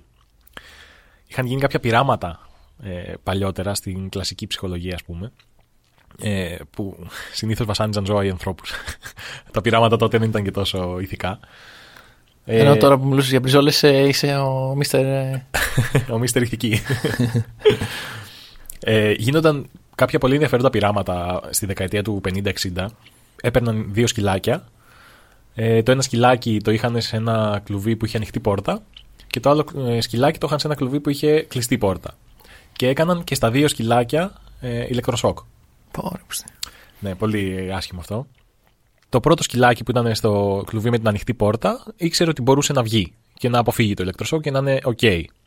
Το δεύτερο σκυλάκι προσπάθησε στην αρχή να βγει, προφανώς δεν μπορούσε γιατί το κλουβί ήταν κλειστό. Οπότε μετά από πολλά πολλά πολλά ηλεκτροσόκ που πάθαινε, απλά αποφάσισε ότι δεν μπορεί να, δεν μπορεί να κάνει κάτι γι' αυτό και απλά το αποδέχτηκε και συνέχισε τη ζωή του με ηλεκτροσόκ. Πολύ άσχημο όλο αυτό. Το ενδιαφέρον όμως της υπόθεσης ποιο είναι, αν ε, περάσουμε λίγο το πόσο απάνθρωπο ήταν όλο αυτό που συνέβαινε. Ε, μετά πήραν τα ίδια σκυλάκια αυτά και τα έβαλαν σε ε, κλουβάκι και τα δύο ε, με ανοιχτή την πόρτα. Το πρώτο σκυλάκι που είχε ήδη μάθει ε, ότι μπορεί να φύγει και να αποφύγει το ηλεκτροσόκ, βγήκε από το κλουβί και όλα καλά. Το δεύτερο σκυλάκι, ε, παρόλο που η πόρτα ήταν ανοιχτή, δεν, δεν βγήκε έξω για να αποφύγει το ηλεκτροσόκ. Είχε μάθει λοιπόν ε, να αποδέχεται τη μοίρα του, ας το πούμε έτσι, και να ε, έχει μια ητοπαθή στάση και να μην κάνει κάτι ώστε να μπορέσει να ξεφύγει από τη δυσμενή κατάσταση, παρόλο που μπορούσε απλά να βγει από την πόρτα του κλουβιού και να ε, δραπετεύσει. Και αυτό είναι το λεγόμενο η μαθημένη αδυναμία, αλλά όχι ακριβώς αδυναμία. Είναι η ιδέα ότι δεν μπορείς να κάνεις κάτι ε, για να βελτιώσεις τη θέση σου. Και ήρθε λοιπόν ο Σέλιγμαν, ο θετικός ψυχολόγος, χρόνια μετά, και μίλησε για το ε, learned optimism, δηλαδή τη μαθημένη αισιοδοξία. Πώς εσύ δηλαδή μπορείς να ε, μάθεις τον εαυτό σου, να εκπαιδεύσεις τον εαυτό σου, πώς εγώ θα καταφέρω, ε, βασισμένο στις δυνάμεις μου, να ξεπεράσω ό,τι εμπόδιο μου συμβεί. Είναι λοιπόν το learned optimism αυτό. Και δείχνει και λίγο ε, την ε, τροπή που έχει πάρει πλέον η επιστήμη της ψυχολογίας, ότι ε, δεν εστιάζουμε μόνο στο αρνητικό, δηλαδή κάνουμε ηλεκτροσόκ σε σκυλάκια και μαθαίνουμε ότι ε, μαθαίνουν να ζουν στη μιζέρια τους, αλλά πάμε και στην αντίθετη όψη ότι υπάρχει και η βελτίωση, υπάρχει και το κάνω κάτι παραπάνω ώστε να μπορέσω να ε, ξεφύγω από κάποιες δύσκολες συνθήκες που έχω ζήσει, ε, να ξεπεράσω δύσκολα πράγματα ή να βελτιωθώ. Ήθελα, είναι πολύ ενδιαφέρον αυτό που λες και μου ξύπνησε κάποιες σκέψεις σχετικά με την ιστορία της Αργεντινής. Ήθελα να το πάρω προηγουμένως χρονολογικά, αλλά με αφορμή αυτά που λες ε, δεν μπορώ παρά να πάω σε ένα συγκεκριμένο περιστατικό στη σύγχρονη ιστορία της Αργεντινής και μιλάω για την οικονομική κρίση του 2001. Η οικονομική κρίση του 2001 είναι πολύ οικία σε εμάς τους Έλληνες, γιατί πάντα το παράδειγμα της Αργεντινής ε, ήταν ένα παράδειγμα που χρησιμοποιούταν για το τι μπορεί να γίνει στην Ελλάδα. Ω ε, καλό παράδειγμα εννοούμε. Όχι, η Αργεντινή το 2001 χρεοκόπησε, ε, έγιναν capital controls και ο πληθυσμός, πάνω από το 50% του πληθυσμού, ε, ζούσε κάτω από τα όρια της φτώχειας. Είναι πολύ γνωστές οι εικόνες αυτής της εξέγερσης. Δεν ξέρω αν θυμάσαι εικόνες με κατσαρόλες και α, που να χτυπάνε οι άνθρωποι έξω από την, την πλατεία του Μαΐου, την Πλάθα Τελμάγιο, έξω από την Κάσα Ροσάδα που είναι η Βουλή ε, των Αργεντινών ε, και να ζητάνε από την κυβέρνηση να φύγει, να παραιτηθεί. Και κάποια στιγμή ο Πρωθυπουργός τότε, ο οποίος ε, λεγόταν Φερνάντο Δελαρούα, Ρούα σημαίνει δρόμος, πήρε το δρόμο και βασικά πήρε ένα ελικόπτερο και έφυγε. Και άμα Α, το θυμάσαι, θυμάμαι, ναι, ναι, ναι. λέγανε στους ε, πολιτικούς μας, ε, θα φύγετε με το ελικόπτερο κι εσείς. Ε, αυτό δεν συνέβη ποτέ στην Ελλάδα, έτσι, να Δεν υπάρχει μια έφυγε, όχι, ήταν, διαμαρτυρία. και ήταν το, η αναλογία. Τι είχε συμβεί λοιπόν εκεί, ε, κατά τη διάρκεια του, της δεκαετίας του 90 ε, υπήρχε η απόφαση να συνδεθεί το αργεντίνικο πέσο με, την, με το αμερικάνικο δολάριο, να είναι ένα προς ένα. Ωραία ιδέα μου φαίνεται αυτή. που σημαίνει, και αυτό ήταν για να ε, πολεμηθεί ο, να αντιμετωπιστεί ο πληθωρισμός. Αλλά δεν υπήρχαν οι βάσεις για να συμβεί κάτι τέτοιο. Ε, αυτό οδήγησε σε υπερδανισμό. Κάποια στιγμή ε, ο δανεισμός από, από την ελεύθερη αγορά ήταν δύσκολος, οπότε κατέφυγαν στο Διεθνές Νομισματικό Ταμείο. και αυτή δεν μου ακούγεται μια πολύ καλή ιδέα. Το Διεθνές Νομισματικό Ταμείο ε, ξεκίνησε να βάζει κάποιους όρους ε, για να δίνει τα λεφτά. Ε, αυτό δημιούργησε μια αδυναμία άσκησης πολιτικής. Το βλέπουμε, είναι πολύ οικείο όλο αυτό, δεν είναι κάτι ξε- ξένο. Ε, το οποίο οδήγησε το 2001 στη χρεοκοπία της Αργεντινής. Τι έγινε εκεί; Έγινε το γνωστό κοραλίτο. Λοιπόν, το κοραλίτο είναι κάτι σαν τα capital controls. Είπαν ότι δεσμεύουμε όλο το ποσό και έχετε το δικαίωμα να βγάζετε μέχρι ένα πολύ συγκεκριμένο ποσό, το οποίο ήταν ακόμα μικρότερο από αυτό που βγάζανε στην Ελλάδα. Ε, δεν θυμάμαι ακριβώς πόσο. Αλλά ποια ήταν η ιδεοποιώ διαφορά, ότι το πέσο ε, έχασε τέσσερις φορές την αξία του. Άρα λοιπόν, ό,τι είχες εκείνη τη στιγμή στην τράπεζα, έχανε τέσσερις φορές την αξία του. Παρ' όλα αυτά, η πληροφορία αυτή δεν ήταν ακριβώς απόρριτη. Πολλοί άνθρωποι οι οποίοι σχετιζόντουσαν με τα πολιτικά κέντρα, με τα οικονομικά κέντρα, γνωρίζαν αυτή την, ότι θα υπάρχει αυτή η απόφαση μια Παρασκευή απόγευμα ε, και, κα- και πρόλαβαν να βγάλουν τα λεφτά τους πριν χάσουν την αξία τους. Άρα λοιπόν ε, δημιουργήθηκε μια μεγάλη ανισότητα η οποία οδήγησε σε αυτές τις μεγάλες ε, κοιτοποιήσεις. Ε, ε, είχαμε 35 νεκρούς ε, από αστυνομικούς ή από ε, ανθρώπους που δουλεύαν σε ασφάλεια σε τράπεζες. Ε, υπήρχε μια πολύ τεταμένη α, περίοδος και μία από, άμα θέλουμε να πάρουμε έτσι μια τζούρα από αυτή την περίοδο είναι μια ταινία η οποία λέγεται La Odisea de los Giles που σημαίνει η ηρωικά ηττημένη στην οποία πρωταγωνιστεί το μεγαλύτερο όνομα του αργεντίνικου κινηματογράφου Ποιος είναι αυτός; Ρικάρντο Νταρίν Και Το κρατήσει ξέρεις; αυτό το όνομα.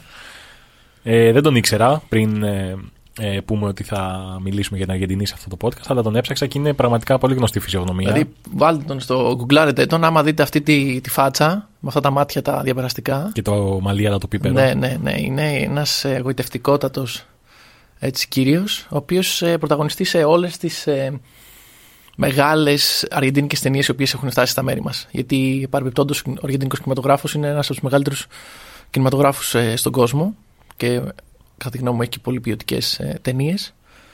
Είχα δει μια αργεντίνικη ταινία το καλοκαίρι, ε, όταν είχαμε ακόμα ανοιχτά σινεμά, σε ένα θερινό. Μια ε, πολύ ωραία που είχε να κάνει με μια ληστεία, ας πούμε. Ήταν πολύ χαλαρή ταινία, αλλά πολύ ποιοτική πραγματικά. Δηλαδή ήταν σαν να βλέπεις ε, ε, μεγάλες παραγωγές από άποψη σεναρίου, δράσης, όλα αυτά. Και το σενάριο συνήθως είναι έτσι λίγο πιο. Ναι, ναι, ναι. ναι. Δηλαδή υπάρχουν μεγάλες ταινίες που έχουν πάρει και το Όσκαρ. Το El Secreto de sus Ojos. Το μυστικό στα μάτια σου. Των παίζει ματιών σου. Ο Ρικάρντο Νταρίν. Και τολμώ να πω ότι ο Ρικάρντο Νταρίν. Όχι, θα το πω. Είναι ο Σάρουκαν της Αργεντινής. Εντάξει, τώρα. Βέβαια ναι. έχει άλλα όπλα. Εντάξει, είναι ένας γοητευτικός κύριος, δεν είναι ένας ε, άντρας με κοιλιακούς. Ε, Και στο μυαλό και στο σώμα του. ναι. Και έχει παίξει αυτή- και στο Secret του Όχους. Νόεβε Ρέινα. Πολύ μεγάλη ταινία. Ε, και έχει παίξει και σε αυτή που σου αναφέρω. Τι συνέβη εκεί; Εκεί το 2001 λοιπόν αυτός είχε τη φαϊνή ιδέα, ο ήρωας που υποδίεται, να μαζέψει τις οικονομίες ολόκληρου του χωριού, να φτιάξουν ε, μια συνεταιριστική επιχείρηση. Ε, αλλά για να γίνει δανεισμό έπρεπε να μαζέψει κάποια λεφτά, να τα, ε, να τα βάλει στην τράπεζα για να μπορέσει να, να πάρει το δάνειο. Μου ακούγεται σαν κομπίνα λίγο αυτό, αλλά εντάξει, κοροϊδέψε όλο το χωριό αυτό και έφυγε με τα χρήματα. Μάζεψε όλα τα λεφτά λοιπόν, έκανε, έκανε μεγάλη α, Μπάζα. εκστρατεία και έβαλε τα λεφτά του μια ωραία Παρασκευή πρωί. Έπεισε τον τραπεζίτη να του δώσει δάνειο. Βασικά ο τραπεζίτης τον έπεισε να μην τα βάλει σε, θηρι- σε θηρίδα, να τα καταθέσει. Παρασκευή απόγευμα βγαίνει η απόφαση του Κοραλίτο που δεσμεύει τα λεφτά. Έφυγε άφαντος ο τραπεζίτης, έχει πάρει τα λεφτά, τα έχει επενδύσει αλλού Ωραία, φίλε. και αυτός είχε χάσει το πρόσωπό του στην τοπική κοινωνία. Και είναι μια διαδικασία του πώς μπορεί να πάρει εκδίκηση από αυτόν τον τραπεζίτη. Πώς μπορεί να πάρει τα λεφτά και να εκδικηθεί τον τραπεζίτη. Ε, αναπόφευκτο νομίζω αυτή τη στιγμή στο μυαλό μου να συγκρίνω ε, την ελληνική κατάσταση με την αργεντινική. Στον κινηματογράφο κυρίως. Ε, αν σκεφτείς λίγο τις ταινίες που βγαίνουν τις ελληνικές. Ε, ελληνικές παραγωγές ας πούμε δεν μπορώ να σκεφτώ κάποια η οποία να έχει να κάνει έτσι λίγο με κάποιο κοινωνικό ζήτημα που έχει συμβεί, κάποιο οικονομικό ε, δηλαδή για την κρίση τη δική μας βγήκε κάποια μεγάλη ταινία ή Βγήκε. Οι ελληνικές ταινίες εστίασαν λίγο στις περιπέτειες του Τσιμιτσέλη με τους φίλους του ε, λίγο πριν αυτός παντρευτεί Σίγουρα υπάρχουν διαφορών ειδών πρωτοβουλίες και μικρές παραγωγές οι οποίες είναι εξαιρετικές, αλλά αυτό που προβάλλεται περισσότερο είναι οι περιπέτειες του Τσιμιτσέλη με τους φίλους του. Υπήρχε μια μεγάλη α, ταινία η οποία είχε γίνει από τον Κώστα Γαβρά και στηριζόταν στο βιβλίο του Γιάννη Βαρουφάκη. Παρ' όλα αυτά θεωρώ ότι ίσως είναι πολύ νωρίς για να δούμε αντικειμενικά το τι έγινε ας πούμε εκείνη την περίοδο. Δεν λέω για αντικατοπτρισμό της κατάστασης, ε, όλα αυτά που έγιναν τέλος πάντων. Μιλάω πιο πολύ για το πώς επηρεάστηκε ο πληθυσμός τότε ε, με την οικονομική κρίση και αυτά. Δεν υπάρχουν νομίζω τέτοιες ταινίες. Δηλαδή, OK, cool να κάνεις μια ταινία με το Βαρουφάκη, αλλά το θέμα είναι να πάρεις μια ιστορία, μια μυθοπλασία ίσως. Ναι, η οποία τοποθετείται στο χρονικό, στο χρόνο και στην κοινωνική πραγματικότητα. Μπράβο, και από έναν απλό άνθρωπο, ρε παιδί μου, πώς το Ναι, έζησε τότε, ναι, μια ναι. περιπέτεια, ας πούμε.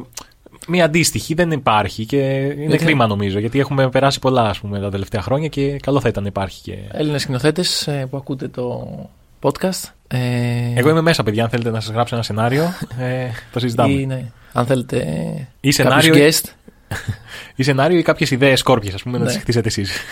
Λοιπόν, στην Αργεντινή έχει αξία κάποια πράγματα που κάνανε ε, για να διαχειριστούν αυτή την κρίση. Καταρχάς, όποιος θέλει να μάθει περισσότερα, εγώ προτείνω ένα συγκεκριμένο ντοκιμαντέρ το οποίο λέγεται Το πείραμα της Αργεντινής και είναι από τον Γιώργο Αβγερόπουλο που έκανε το Εξάντας. Πολύ ωραίο ντοκιμαντέρ. Ένα από, τα, από τις ε, ωραίες ιδέες που είχαν για να αντιμετωπίσουν την έλλειψη ρευστού Δηλαδή είχαν φτάσει σε ένα σημείο που δεν είχαν λεφτά, δεν, είχαν, ε, δεν μπορούσαν να πουλήσουν την παραγωγή τους, δεν μπορούσαν ε, να κυκλοφορήσουν, να, να δουλέψει το σύστημα το καπιταλιστικό τέλος πάντων. Δημιούργησαν κάτι ε, εναλλακτικό που λέγεται τρουέκε. Τρουέκε. Τρουέκε. Το ξέρεις τι είναι αυτό; Δεν θα πω ψέματα. Το ξέρω. Είπα ψέματα τελικά. Για πες μου. Λοιπόν, το Τρουέκι ήταν ένα μεγάλο ανταλλακτικό παζάρι αγαθών και υπηρεσιών. Ε, η βασική αρχή λειτουργίας μιας ομάδας Τρουέκε είναι ότι κάθε μέλος της είναι ταυτόχρονα παραγωγός και καταναλωτής. Γι' αυτό και, τη- και τα μέλη τους έχουν πάρει την ονομασία προσουμιδόρες. Που σημαίνει Προσουμιδόρες. Λασουρπαδόρα. έτσι. Μια λέξη που είναι σύνθετη μεταξύ του προδουκτόρε και κονσουμιδόρε.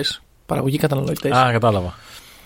Ουσιαστικά δεν υπάρχουν λεφτά σε αυτά την ανταλλαγή προϊόντων. Είναι με κουπόνια και προσπαθεί μέσω της ανταλλαγής να καλύψει τις πραγματικές ανάγκες. Δηλαδή, ξέρω αγγλικά, θα διδάξω αυτό. Έχω μια κότα, θα την έχω εκεί. Οπότε γίνεται ανταλλαγή. Δηλαδή, εσύ παίρνεις ένα κουπόνι, ας πούμε, δίνεις την κότα, παίρνεις ένα κουπόνι και μετά το κουπόνι μπορείς να το χρησιμοποιήσεις Ναι. για να μάθεις αγγλικά, ας πούμε. Αλλά τα κουπόνια αυτά δεν είναι σαν χρήματα.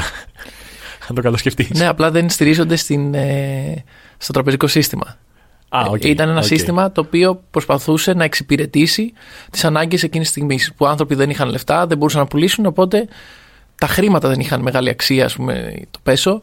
Οπότε ήταν ο τρόπος για να ε, επιβιώσουν. Το πείραμα είχε τεράστια απήχηση ε, στον κόσμο, δηλαδή είχε, πολύ, είχε τεράστια ε, δύναμη και αυτό ήταν και κάτι το οποίο προσπαθούσαν να το πολεμήσουν ε, τα κέντρα εξουσίας γιατί ουσιαστικά χάνανε οι άνθρωποι χάνανε την ε, ανάγκη των ανθρώπων στο να υπηρετούν ένα συγκεκριμένο σύστημα. Δυστυχώς ε, μετά από κάποιο διάστημα κυκλοφόρησαν πολλαπλαστά κουπόνια οπότε όλο αυτό που ξεκίνησε σαν ένα ω- ωραίο όραμα ε, μιας ε, παράλληλης λειτουργίας οικονομικής ε, να βάγισε. Κατέρευσε ναι, λόγω αυτού του αυτού, αυτής της μερίδας ανθρώπων που πάνε να εκμεταλλευτούν λιγάκι κάποιες καταστάσεις. Ε, αυτό που έλεγες τώρα με έκανε να σκεφτώ για την ε, ανθρώπινη εφευρετικότητα. Δηλαδή, όταν βρίσκεσαι πολύ στριμωγμένος σε δι- μια δύσκολη κατάσταση, όπως βρέθηκαν οι άνθρωποι τότε με τα χρήματα που έχασαν την αξία τους, η εφευρετικότητά τους τους ε, βοήθησε να βρουν κάποιους τρόπους ώστε να το ξεπεράσουν αυτό. Και μετά ήρθε η εφευρετικότητα των πονηρών για να τους χαλάσει πάλι όλο αυτό το, ε, όλο, όλο αυτό το ωραίο εγχείρημα. Και τίποτα, με έκανε έτσι λίγο να σκεφτώ πώς η εφευρετικότητα ως, ε, ε, ως ε, δεξιότητα είναι ένα όπλο που μπορεί να χρησιμοποιηθεί και με καλό τρόπο και με κακό τρόπο. Mm. Μπορείς είτε να το χρησιμοποιήσεις για να βοηθήσεις είτε να το χρησιμοποιήσεις για να κορυδέψεις και να πας μπροστά. Και παρένθεση, οι μεγαλύτερες εφευρέσεις, ας πούμε, έχουν γίνει κατά διάρκεια πολέμων. Ναι, ναι, ναι. ναι Οπότε ακριβώς. είναι και ένας τρόπος για να επικρατήσεις το άλλο, ας πούμε. ακριβώς. Και καταλήτης. Και σε πιο ε, μοντέρνους όρους ε, και όταν υπάρχει ένας ανταγωνισμός στην αγορά, για παράδειγμα σε τεχνολογικά είδη, ευνοείται η εφευρετικότητα. Ε, δηλαδή εγώ ας πούμε που έχω την ε, εταιρεία με το μήλο ας πούμε, θέλω να ξεπεράσω την άλλη εταιρεία από την Κορέα. Ε, οπότε ε, στίβω τους, ε, τα μυαλά των επιστημόνων που έχω στην ε, ε, δούλεψή μου για να μπορέσω να, το ξε, να τους ξεπεράσω και έτσι προχωράει ας πούμε πολύ Ναι. γρήγορα αυτός ο κλάδος της τεχνολογίας. Η, όσον αφορά την κρίση, λοιπόν, για να επανέλθω, ε, όχι, δεν ήταν μόνο αυτή μια πρωτοβουλία, ήταν και άλλες πρωτοβουλίες, ας πούμε, κλειστά ξενοδοχεία, τα οποία ανέλαβαν οι εργαζόμενοι και να τα δουλέψουν και να τα ξαναδείξουν. Και ε, βέβαια υπήρχε στην Αργεντινή ένα α, καινούριο ναρκωτικό Καινοτομία.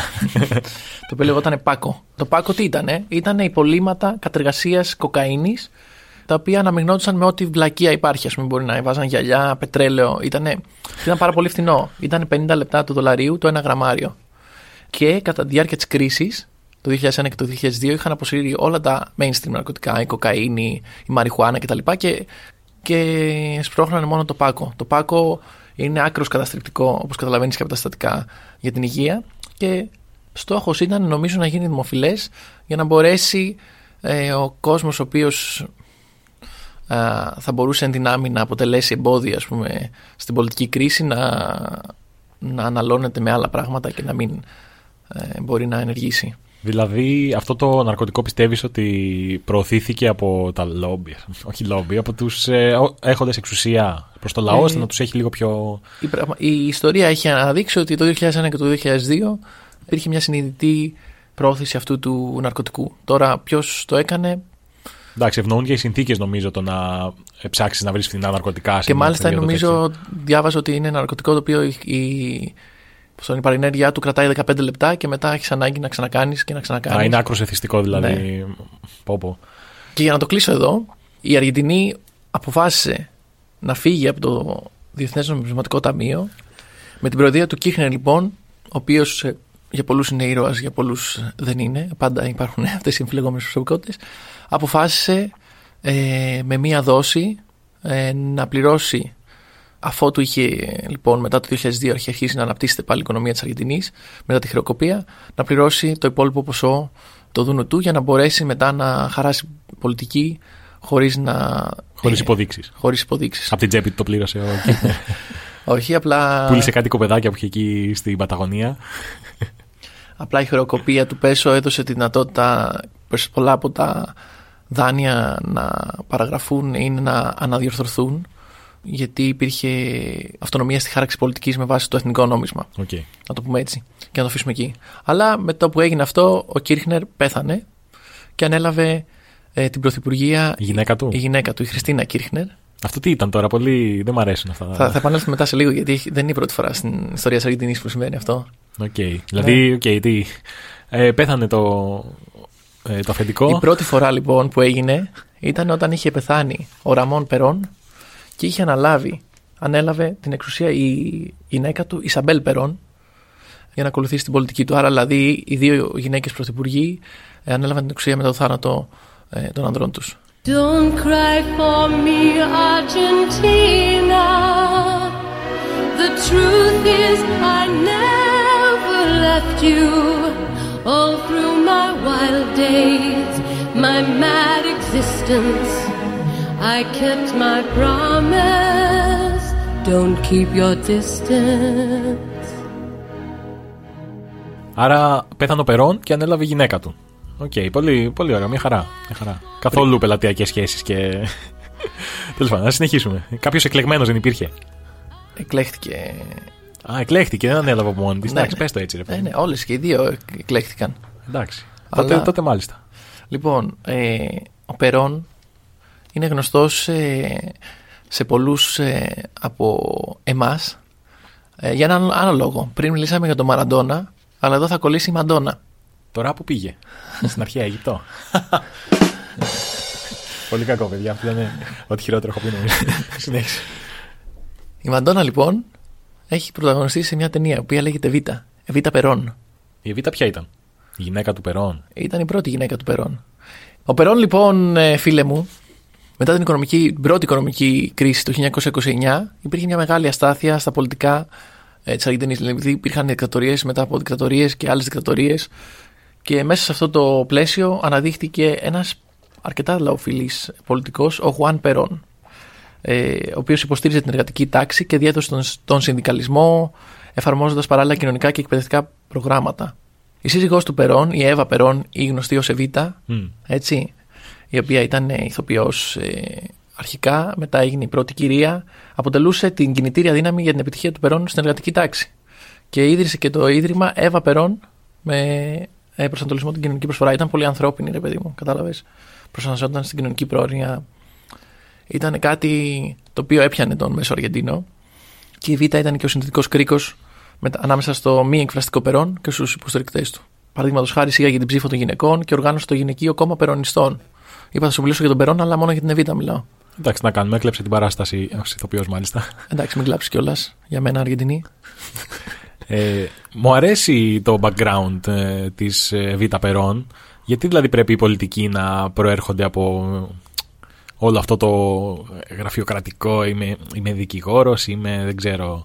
Όχι ότι έχω κάτι με τους δικηγόρους. ναι, ναι, έχω και φίλους δικηγόροι, δικηγόρους. ακροατές, ε, Αλλά κατάλαβες τι εννοώ. Γιατί να πρέπει να προέρχεσαι από μια έτσι πιο κλειστή και να μην προέρχεσαι από ε, τον καλλιτεχνικό χώρο που έχεις και κάποιες πιο κοινωνικές ευαισθησίες, ε, ώστε, μπορείς να, ώστε να μπορείς να, εκ- να τις εκφράσεις και να τους υποστηρίξεις τους ανθρώπους που χρειάζονται την κοινωνική σου ευαισθησία ως πολιτικός ή ως αρχηγός μιας χώρας. Θα μου άρεσε πολύ να δω περισσότερους ε, ανθρώπους έτσι με κοινωνικές ευαισθησίες στα ενία μιας χώρας.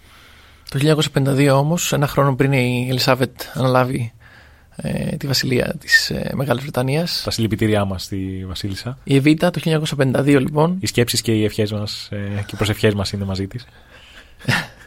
η Εβίτα λοιπόν το 1952 σε ηλικία 33 ετών πεθαίνει. 33 ετών. Μμμ. Δεν μου φαίνεται φυσικός αυτός ο θάνατος. Ήταν φυσικός νομίζω, ήταν για λόγους υγείας. Εντάξει, είμαι λίγο καχύπαπτο σε αυτά τα θέματα. Και ο Περόν μετά από αυτό αρχίζει και λίγο και το χάνει, έχει μια ροπή προς τον απολυταρχισμό μέχρι που το 1955 μετά από βομβαρδισμό της Κάσα Ροσάδα αναγκάζεται και καταφεύγει. Η Κάσα Ροσάδα ήταν, ήταν η Βουλή. Ναι, και είναι. Ποιος βομβάρδισε την Κάσα Ροσάδα. Οι πολιτικοί του αντίπαλοι. Βίαιο πραξικόπημα έχει συνέβη εκεί το 1955. Μμ. Ο Περόν όμως είχε ήδη κάνει και αυτό στην, την τάση του προς τον απολυταρχισμό. Το 1973 επέστρεψε για ένα χρόνο, ανέλαβε η, η τρίτη γυναίκα του νομίζω, η Ισαμπέλ Περόν, αλλά μέσα σε ένα χρόνο το 1976 έχουμε μία από τις πιο σκληρές χούντες, σύγχρονες χούντες ε, της εποχής μας. Είναι, ξεκίνησε από το Χόρχε Ραφαέλ Βιδέλα, είναι η χούντα που υπήρχε μεταξύ 76 και 1983, η δικτατορία, να το πω πιο σωστά η οποία είχε, ήταν πάρα πολύ βία και είχε το αποτέλεσμα τον βασανισμό και το θάνατο των πολλών αντιφρονούντων. Μια πολύ καλή ταινία για αυτή την εποχή λέγεται La Historia Oficial η οποία αναφέρεται στο τι συνέβη με τους ανθρώπους που εξαφανίστηκαν εκείνη την περίοδο. Για να Πάντως εκείνη η περίοδος ήταν πάρα πολύ ταραγμένη και πολιτικά και κοινωνικά προφανώς. Αυτό βέβαια πολλές φορές ευνοεί και έτσι κάποιους καλλιτέχνες να, να εκφραστούν και να εκφράσουν το, το λαό και τον, ε, τα, τα, τα άσχημα πράγματα που περνάνε. Γιατί όσο να είναι, όταν ζει σε μια κοινωνία που ε, οι άνθρωποι εξαφανίζονται, βασανίζονται, όλο αυτό το άσχημο πράγμα. Ε, χρειάζεται και κάποια φωνή έτσι, πιο καλλιτεχνική για να εκφράσει τον κόσμο και να μπορέσει να τους συσπυρώσει. Ένας από αυτούς τους μουσικούς ήταν ο Λουίς Αλμπέρτο Σπινέτα, ένας ε, ας πούμε rock star της εποχής εκείνης και ήταν από τους πρώτους που ε, εισήγαγαν το rock με ισπανικό στίχο. ε, ο οποίος ε, έπεσε ακριβώς στην... ε, έπεσε ακριβώς στην περίοδο τη σωστή ώστε να εκφράσει το λαό και να, να τους βοηθήσει να, να αντέξουν. Αυτός λοιπόν είχε μια, ένα συγκρότημα τέλος πάντων που έκαναν πάταγο τότε. Σε μια νύχτα λοιπόν αυτοί έγιναν ε, μεγάλοι rockstar γι' αυτόν ακριβώς το λόγο. Επειδή κατάφεραν να μιλήσουν στην καρδούλα του Αργεντίνου και να τον ε, βοηθήσουν να αντέξει όλο αυτό το άσχημο κλίμα. Όσο και αν τους τάιζαν ποδόσφαιρο και, και όλα αυτά. Εντάξει, όσο να είναι, όταν είσαι λίγο σκεπτόμενος, ε, καταπιέζεσαι από όλο αυτό.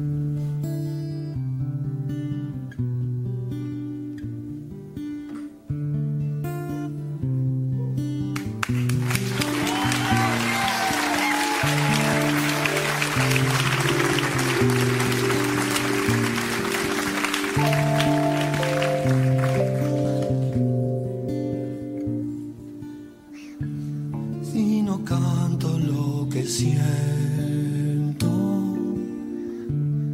me voy a morir por dentro. Es de gritarle a los vientos hasta reventar, aunque solo quede tiempo en mi lugar.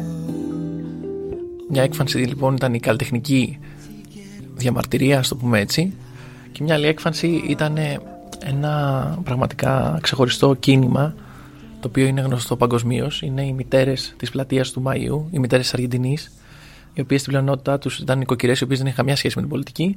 Απλά είχαν ένα κοινό στοιχείο. Τα παιδιά τους είχαν εξαφανιστεί από το καθεστώς. Α, ήταν, φαντάζομαι, θεωρούνταν. Θεωρούνταν αντιφρονούντες Μμ. και έτσι μια ωραία πρωία στις 30 Απριλίου 1977 14 μητέρες ξεκίνησαν την πρώτη διαμαρτυρία τους στην Πλάθα de Mayo, στην Πλάσα de Mayo όπως τη λέγανε οι- οι Αργεντίνοι και μπροστά από την προεδρική κατοικία, πες μου πώς λέγεται, Ε, Κάσα Ροσάδα. Κάσα Ροσάδα. Παρόλο λοιπόν που διατάχθηκαν να διαλυθούν, οι θαραλές μητέρες συνέχισαν να περπατάνε πιασμένες χέρι-χέρι κάτω από την πλατεία. Δεν έγινε μια φορά. Συνέβαινε κάθε εβδομάδα. Για, για χρόνια, για δεκαετία ολόκληρη. Και συμμετείχαν όλο και περισσότερες μητέρες στις διαμαρτυρίες. Όσο ε, παράλληλα όλο και περισσότεροι αριστεροί ακτιβιστές κατηγορούνταν ως συνεργάτες και εξαφανίζονταν. Ένα πολύ εμβληματικό ε, τρόπος με τον οποίο διαδηλώναν ήταν ότι φορούσαν λευκές μαντήλες. Δηλαδή μπορείτε να ψάξετε και να δείτε πολλές φωτογραφίες από εκείνη την εποχή και ο αντίκτυπος ο οποίος είχαν ε, στη διεθνές στερέωμα ήταν πολύ μεγάλος, ήταν μεγάλο χτύπημα οπότε ξεκίνησαν να χτυπάνε και αυτές. Υπάρχουν ε, περιπτώσεις όπου ηγετικά στελέχη αυτού του κινήματος ε, βασανίστηκαν και πετάχτηκαν ζωντανές ακόμα και από ένα αεροπλάνο. Φαντάσου τώρα να περπατάς εκεί στον δρόμο στο Buenos Aires και ξαφνικά ε, να περνάει από πάνω σε ένα αεροπλάνο και να πέφτει πάνω σε μια μητέρα, μια γυναίκα. Σαν να λέμε μάνα ξηρανού. το στρατιωτικό καθεστώς λοιπόν του 1983 ε, συνδυάστηκε με μια πολεμική ήττα. Πάλι μπορούμε να δούμε αναλογίες. Ε, γενικότερα εδώ πέρα παρένθεση. Υπάρχουν πολλές αναλογίες μεταξύ της ιστορίας της Αργεντινής και της Ελλάδας και υπάρχει και πολύ- πολλές αναλογίες ε, νομίζω στην κουλτούρα ε, μεταξύ των δύο λαών. Δηλαδή όταν είχα επισκεφθεί εγώ την Αργεντινή ένιωσα πολύ οικία ε, ρε παιδί μου, υπάρχει αυτή ένα, κράγμα, ένα κράμα αλεγκρίας και μιζέρια την ίδια στιγμή, το οποίο μου φαίνεται πάρα πολύ οικείο. Το να βγεις, να διασκεδάσεις, να παραπονεθείς Αλλά να πεις και εκεί μας Ναι, φτάσαν ναι. οι αλήτες Ναι, και μετά ναι. να σηκωθείς να χορέψεις και, και ένα χορό- τάγκο αντρίκιο. σλάς ρεμπέκικο. Ναι, ναι, ναι. Ε, και ήταν, ας πούμε, από τις χώρες που έχω επισκεφθεί στη Λατινική Αμερική. Είναι μια χώρα που έχω δηλώσει, ναι, το έχω δηλώσει, ότι θα μπορούσα να μείνω, ας πούμε. Είναι κάτι το οποίο θα μου ήταν πολύ εύκολο να προσαρμοστώ. Ε, Όμως που θα έμενες, θα έμενες στο Buenos Aires ή θα έμενες κάτω Παταγωνία απέναντι από Ναι, την. Buenos Aires, Buenos στη γη του Aires. πυρός, ξέρω εγώ. Όχι, όχι, όχι, δεν είμαι τέτοιος. Ε, παρένθεση, στην παρένθεση. Ε, η Παταγωνία πήρε το όνομά της, λέει, ε, από τους ε, κατοίκους εκεί. Όταν είχαν φτάσει, ας πούμε, οι απεικιοκράτες και εκεί είδαν τους κατοίκους εκεί, λένε Α, αυτοί είναι σαν γίγαντες, Παταγών. Είναι μια λέξη αυτή που σημαίνει γίγαντας. Και έτσι έγινε, δόθηκε η ονομασία Παταγωνία. Φαντάζομαι, ε, λόγω των, όλων των ανακριβιών που δόθηκαν στα ονόματα, ότι οι άνθρωποι αυτοί ήταν μικρούλιδες, ξέρω εγώ. και, αλλά επειδή είμαστε, λέμε ναι. ανακρίβειες, Είπαμε αυτό. του λέμε Παταγωνία, ναι. Αυτός ο πόλεμος λοιπόν είναι γνωστός με δύο τρόπους. Ε, ήταν ανάμεσα στην Αργεντινή και στη Μεγάλη Βρετανία. Μεγάλη Βρετανία, κλασικά. Να Και χωθείς αφορούσε ότι- κάποια συγκεκριμένα νησιά τα οποία βρισκόντουσαν στα ανατολικά, στον Ατλαντικό ωκεανό δηλαδή, ε, στα ανατολικά της Αργεντινής. Είναι ένα σύλλογο νησιών στο οποίο έχει, παραπάνω, έχει κυρίως πιγκουίνους ας πούμε. Οι Βρετανοί λοιπόν τον έχουν ονομάσει τον πόλεμο των Falklands και οι Αργεντίνοι είναι ο πόλεμος των Μαλβίνας, Las Islas Malvinas. Άρα έχουν διαφορετική ονομασία, Διαφορετική ονομασία. τα νησιά αυτά. Οκ.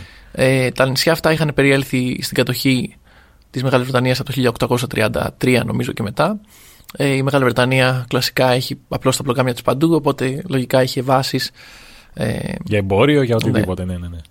και η Αργεντινή αποφάσισε βέβαια υπό το, έτσι, το βάρος μιας ε, συντηρητικής ε, στρατιωτικής δικτατορίας να αναδείξει αυτό το, το εθνικιστικό, ας πούμε, το εθνικό Μπράβο, ναι. θέμα. Μας πήρανε τα νησιά μας, Ναι. τα αργεντίνικα. και ξεκίνησε Μμ. μια διαδικασία πολεμική η οποία κατέληξε στην ήττα των Αργεντινών. Τα Φόκλατς ή τα Μαλβίνας μέχρι και σήμερα ανήκουν στη Μεγάλη Βρετανία και πριν αυτό που ήθελα να δηλώσω είναι ότι μια εθνική καταστροφή, ας πούμε, η, η εισβολή στην Κύπρο σηματοδότησε την, τη λήξη της ελληνικής δικτατορίας.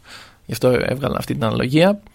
Και για να το ολοκληρώσουμε αυτό το θέμα, δίνω πάσα ξανά στο Μαραντόνα. Αν και ο Μαραντόνα δεν χρειαζόταν πάσα γιατί έπαιρνε την μπάλα πίσω από το κέντρο και τους περνούσε όλους. Και πάσα δεν είχε προφανώς στο ρεπετόριό του. ψέματα. ψέματα. Είχε, είχε, είχε πάσες. Από τα πιο όμορφα γκολ που έχουν μπει ήταν από assist του Μαραντόνα.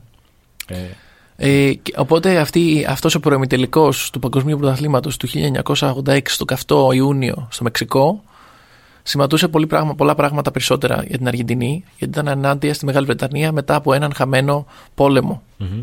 Ε, οπότε γιατί να βάλει και το χέρι του Θεού λοιπόν; Ε; Ε, Κατάλαβες, λοιπόν. Θεία δίκη το, το λες λίγο έτσι. Αλλά απ' την άλλη να σου πω κάτι. Δεν είναι λίγο... Ε, ρε παιδί μου, έχεις χάσει ένα πόλεμο, έχεις χάσει νησιά, έχεις, ε, σε έχουν ταπεινώσει. Και είσαι οκ επειδή έβαλες ένα γκολ μου, μουσαντένιο. Δηλαδή, δεν Πες είναι μου- λίγο άδικο, δεν Πες είναι μου λίγο... λίγο όμως, ε, τι είναι πιο γνωστό πλέον ε, στην παγκόσμια ιστορία, το χέρι του Θεού ή ο πόλεμος των Falklands; Το χέρι του Θεού, αλλά απ' την άλλη, εντάξει, δεν σημαίνει ότι επειδή κάτι είναι δημοφιλές, σημαίνει ότι είναι και πιο σημαντικό από κάτι άλλο που δεν είναι τόσο δημοφιλές. Έχεις δίκιο. Παρ' όλα αυτά, το χέρι του Θεού δοξάστηκε, έγινε ακόμα και τραγούδι. En una villa nací, fue deseo de Dios crecer y sobrevivir a la humilde expresión, enfrentar la adversidad con afán de ganarme a cada paso la vida. En un potrero forjé una zurda inmortal con experiencia, sedienta ambición de llegar a cebollita. Soñaba jugar un mundial y consagrarme en primera. Tal vez jugando pudiera a mi familia ayudar. Al poco que parado,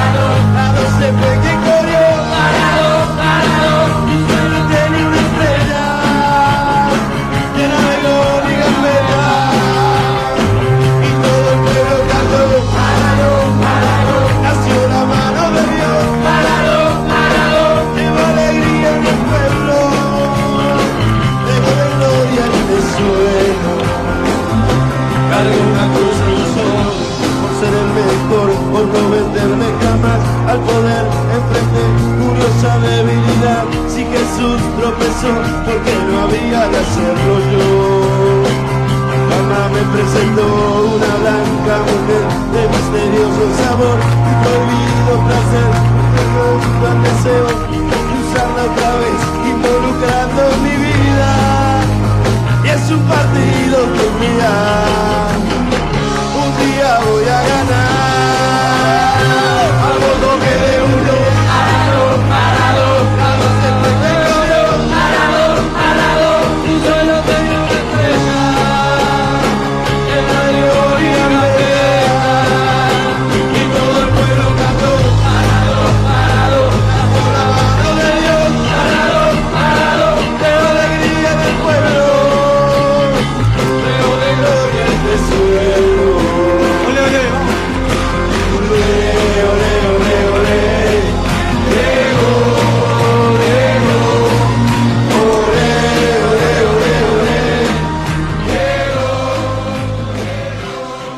Το απόσπασμα που ακούσαμε δεν ήταν ο Ρικάρντο, ήταν ο ίδιος ο Μαραντόνα που τραγούδισε το τραγούδι που γράφτηκε για τον κόλ που έβαλε ο ίδιος.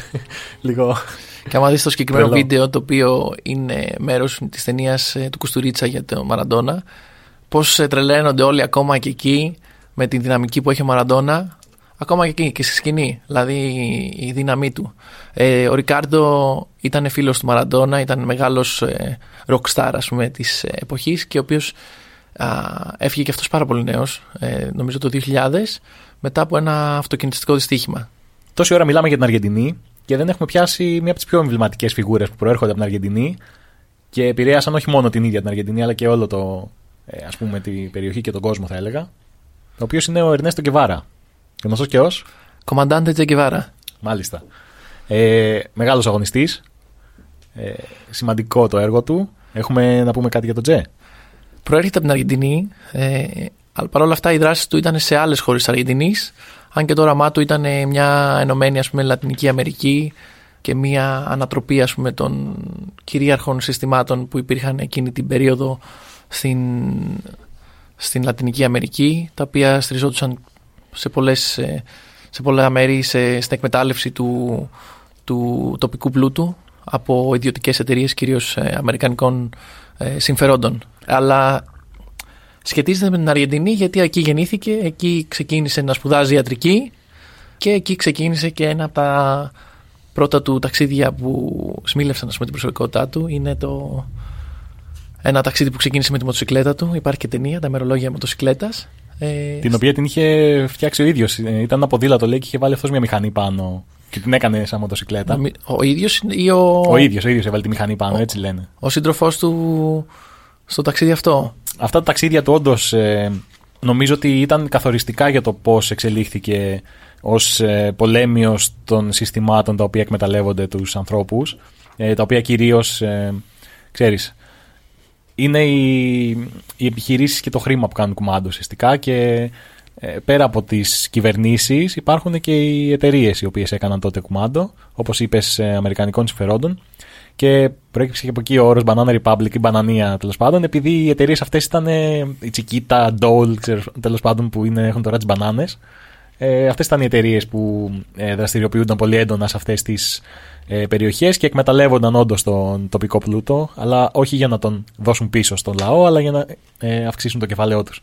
Ε, και αυτά τα είδε ο, ο Τσε στα ταξίδια του. Και η δύναμη της επιρροής που είχαν στις τοπικές κυβερνήσεις, ας πούμε. Φυσικά, ναι, ναι, ναι. Ώστε να μπορέσει να χαραχτεί μια πολιτική που θα είναι ευνοϊκή για τις ε, επιχειρήσεις αυτές. Το οποίο είναι θλιβερό να το, να το σκεφτείς, αλλά εντάξει. Δεν ξέρω αν έχουμε ξεφύγει από αυτό παγκοσμίως πλέον. Σε αυτό το ταξίδι λοιπόν, ε, που ξεκίνησε με μια μηχανή από τον Buenos Aires, έφτασε μέχρι πάνω στο Περού και είχε επισκεφθεί ένα νησί με το, στο οποίο απομονώντουσαν, απομονωνόντουσαν οι λεπροί και εκεί πάλι είχε ε, διαμορφώσει τις αντιλήψεις του για την κοινωνική προσφορά. Μετά γενέστερα έγινε αυτό που ξέρουμε όλοι, ήταν ε, το σύμβολο της Επανάστασης στην Κούβα, ξεκίνησε την Επανάσταση στη Βολιβία και έγινε ουσιαστικά το σύμβολο της Επανάστασης για μια ολόκληρη γενιά και πολλές γενιές ε, αργότερα. Τι όμως; Είχε χτίσει ουσιαστικά ένα όνομα.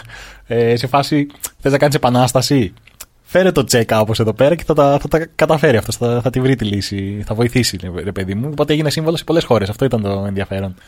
Ε, Ναι, ήταν το σύμβολο της ε, διαρκούς επαναστάσεως ας πούμε. Γιατί όταν η επανάσταση στην Κούβα ολοκληρώθηκε, ε, παρότι στην αρχή είχε μια θέση υπουργού, άφησε αυτή τη θέση και ξεκίνησε να συνεχίσει το όραμά του σε άλλες περιοχές ε, του κόσμου. Ωραίο, ε, ωραίο παράδειγμα για πολιτικούς, ε, ε, όχι μόνο στην Ελλάδα, αλλά γενικότερα, ότι ε, δεν είναι ο θόκος αυτός που θέλεις, δεν είναι η καρέκλα που πρέπει να βρεις, ή κάποιοι, ε, θα το πω, θα το πω, κάποιοι αφεντικοί σε ομοσπονδίες μπάσκετ.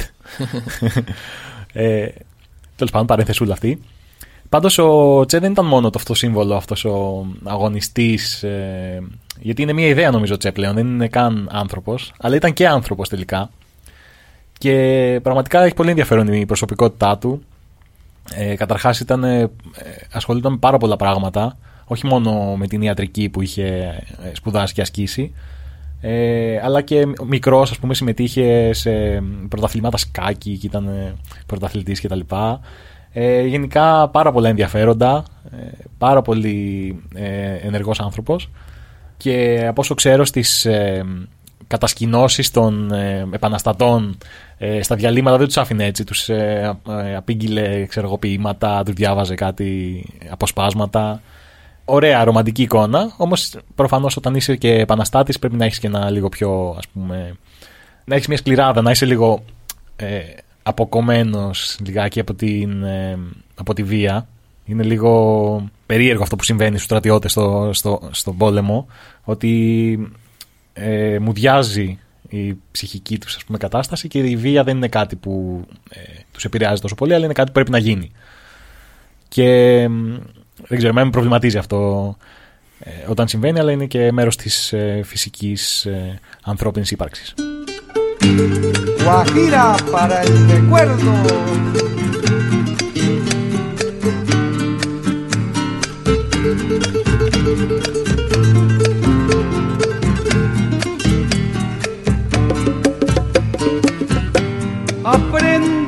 a quererte desde la histórica altura donde el sol de tu bravura le puso cerco a la muerte.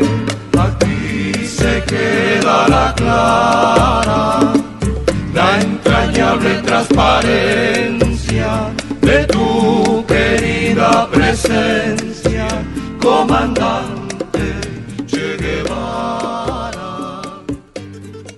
Ε, είναι, απλά μου φαίνεται πολύ ενδιαφέρον ε, όταν μιλάμε για ένα σύμβολο ε, πάντα να βλέπουμε και τον άνθρωπο που είναι από πίσω γιατί δεν είναι μόνο το σύμβολο είναι και ένας άνθρωπος ο οποίος έχει ε, ε, όνειρα, στόχους, φόβους, Πάθη. ε, πάθη, κα- θα κάνει κάποια λάθη είναι, είναι απόλυτα φυσικό και φυσιολογικό δεν μπορούμε να τους ε, θεοποιούμε τους πάντες πέρα από σύμβολο είναι και Υπάρχει όμως άνθρωπος. αυτή η τάση του ανθρώπου να, να κρατάει αμόλυντο ένα σύμβολο.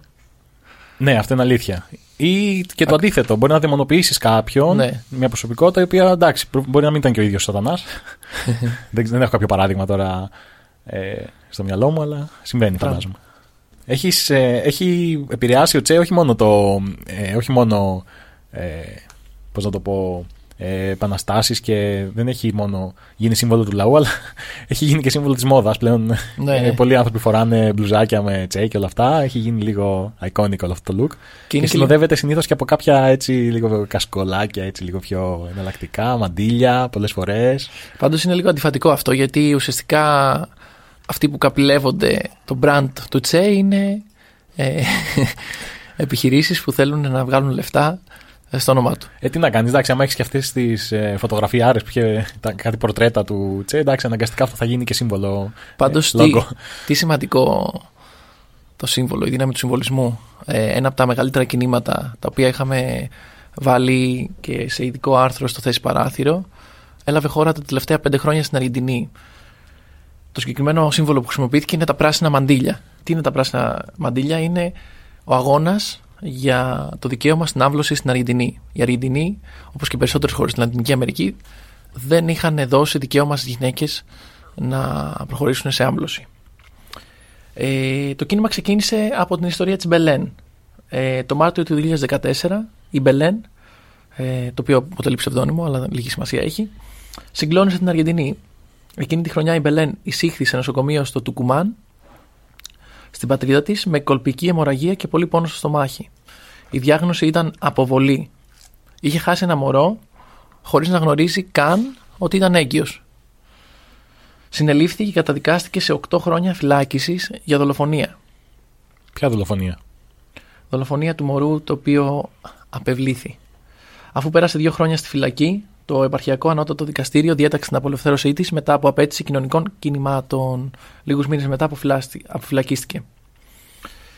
Απλά με βάση αυτή την ιστορία μπορούμε να δούμε τι συμβαίνει σε διάφορες περιοχές της Αργεντινής. Υπάρχει ο καθολικισμός και ευαγγελικές ομάδες, οι οποίες είναι ε, ενάντια στο δικαίωμα στην άμβλωση. Σκέψου ότι η θρησκεία διέπει σε πολλά κομμάτια και ιδιαίτερα στο ιστορικό της χώρας ε, όχι μόνο την κοινωνική ζωή των ανθρώπων αλλά διαμορφώνει και τις ιδιοσυγκρασίες και τις αντιλήψεις.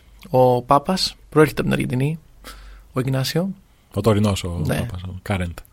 ο Current Σε περίπτωση εγκυμοσύνης, λοιπόν, είναι ένα πολύ ασφικτικό πλαίσιο και κοινωνικό και νομικό ε, σε εκατομμύρια γυναίκες ε, στην Αργεντινή. Άρα ακόμα δεν επιτρέπεται η άμβλωση στην Αργεντινή, έτσι; Ή μήπως όχι; Ή μήπως όχι. Λοιπόν, το πράσινο μαντίλι έγινε το σύμβολο της εθνικής εκστρατείας για νόμιμη, ασφαλή και ελεύθερη άμβλωση. Γνωστή απλά και ως εκστρατεία, la campagna.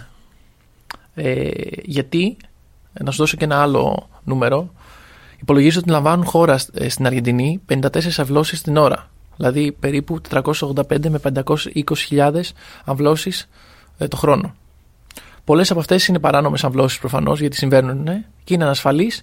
Μερικές καταλήγουν στο θάνατο ή στην ποινικοποίηση όσων τερματίζουν ε, την εγκυμοσύνη τους. Άρα είναι ένα τεράστιο θέμα λοιπόν. Οπότε το 2008 το πράσινο μαντίλι, η Πανιουελάσος ε, έκαναν συγκεντρώσεις με το πράσινο μαντίλι. Ξεκίνησαν από τον Μπένο Άιρε, αλλά συνέχισαν και είχαν διεθνή επίχυση. Δηλαδή σε πολλά μέρη του κόσμου ε, είχαν ε, την υποστήριξη της ομάδε, από ομάδες πολιτών από διάφορες χώρες και καταφέρανε τη 30 Δεκεμβρίου 2020 ε, να αλλάξει ο νόμος και πλέον ε, να υπάρχει ελεύθερη πρόσβαση σε άμβλωση μέχρι τη 14η εβδομάδα κοίησης για τις γυναίκες της Αργεντινής. OK. Okay. Μικρά βήματα, ε, αλλά πολύ, πολύ ενθαρρυντικό αυτό. Ειδικά για όσους πιστεύουν ότι ε, η φωνή του λαού δεν έχει δύναμη πλέον. Ε, είναι μεγάλο, πολύ ενθαρρυντικό όλο αυτό που συνέβη.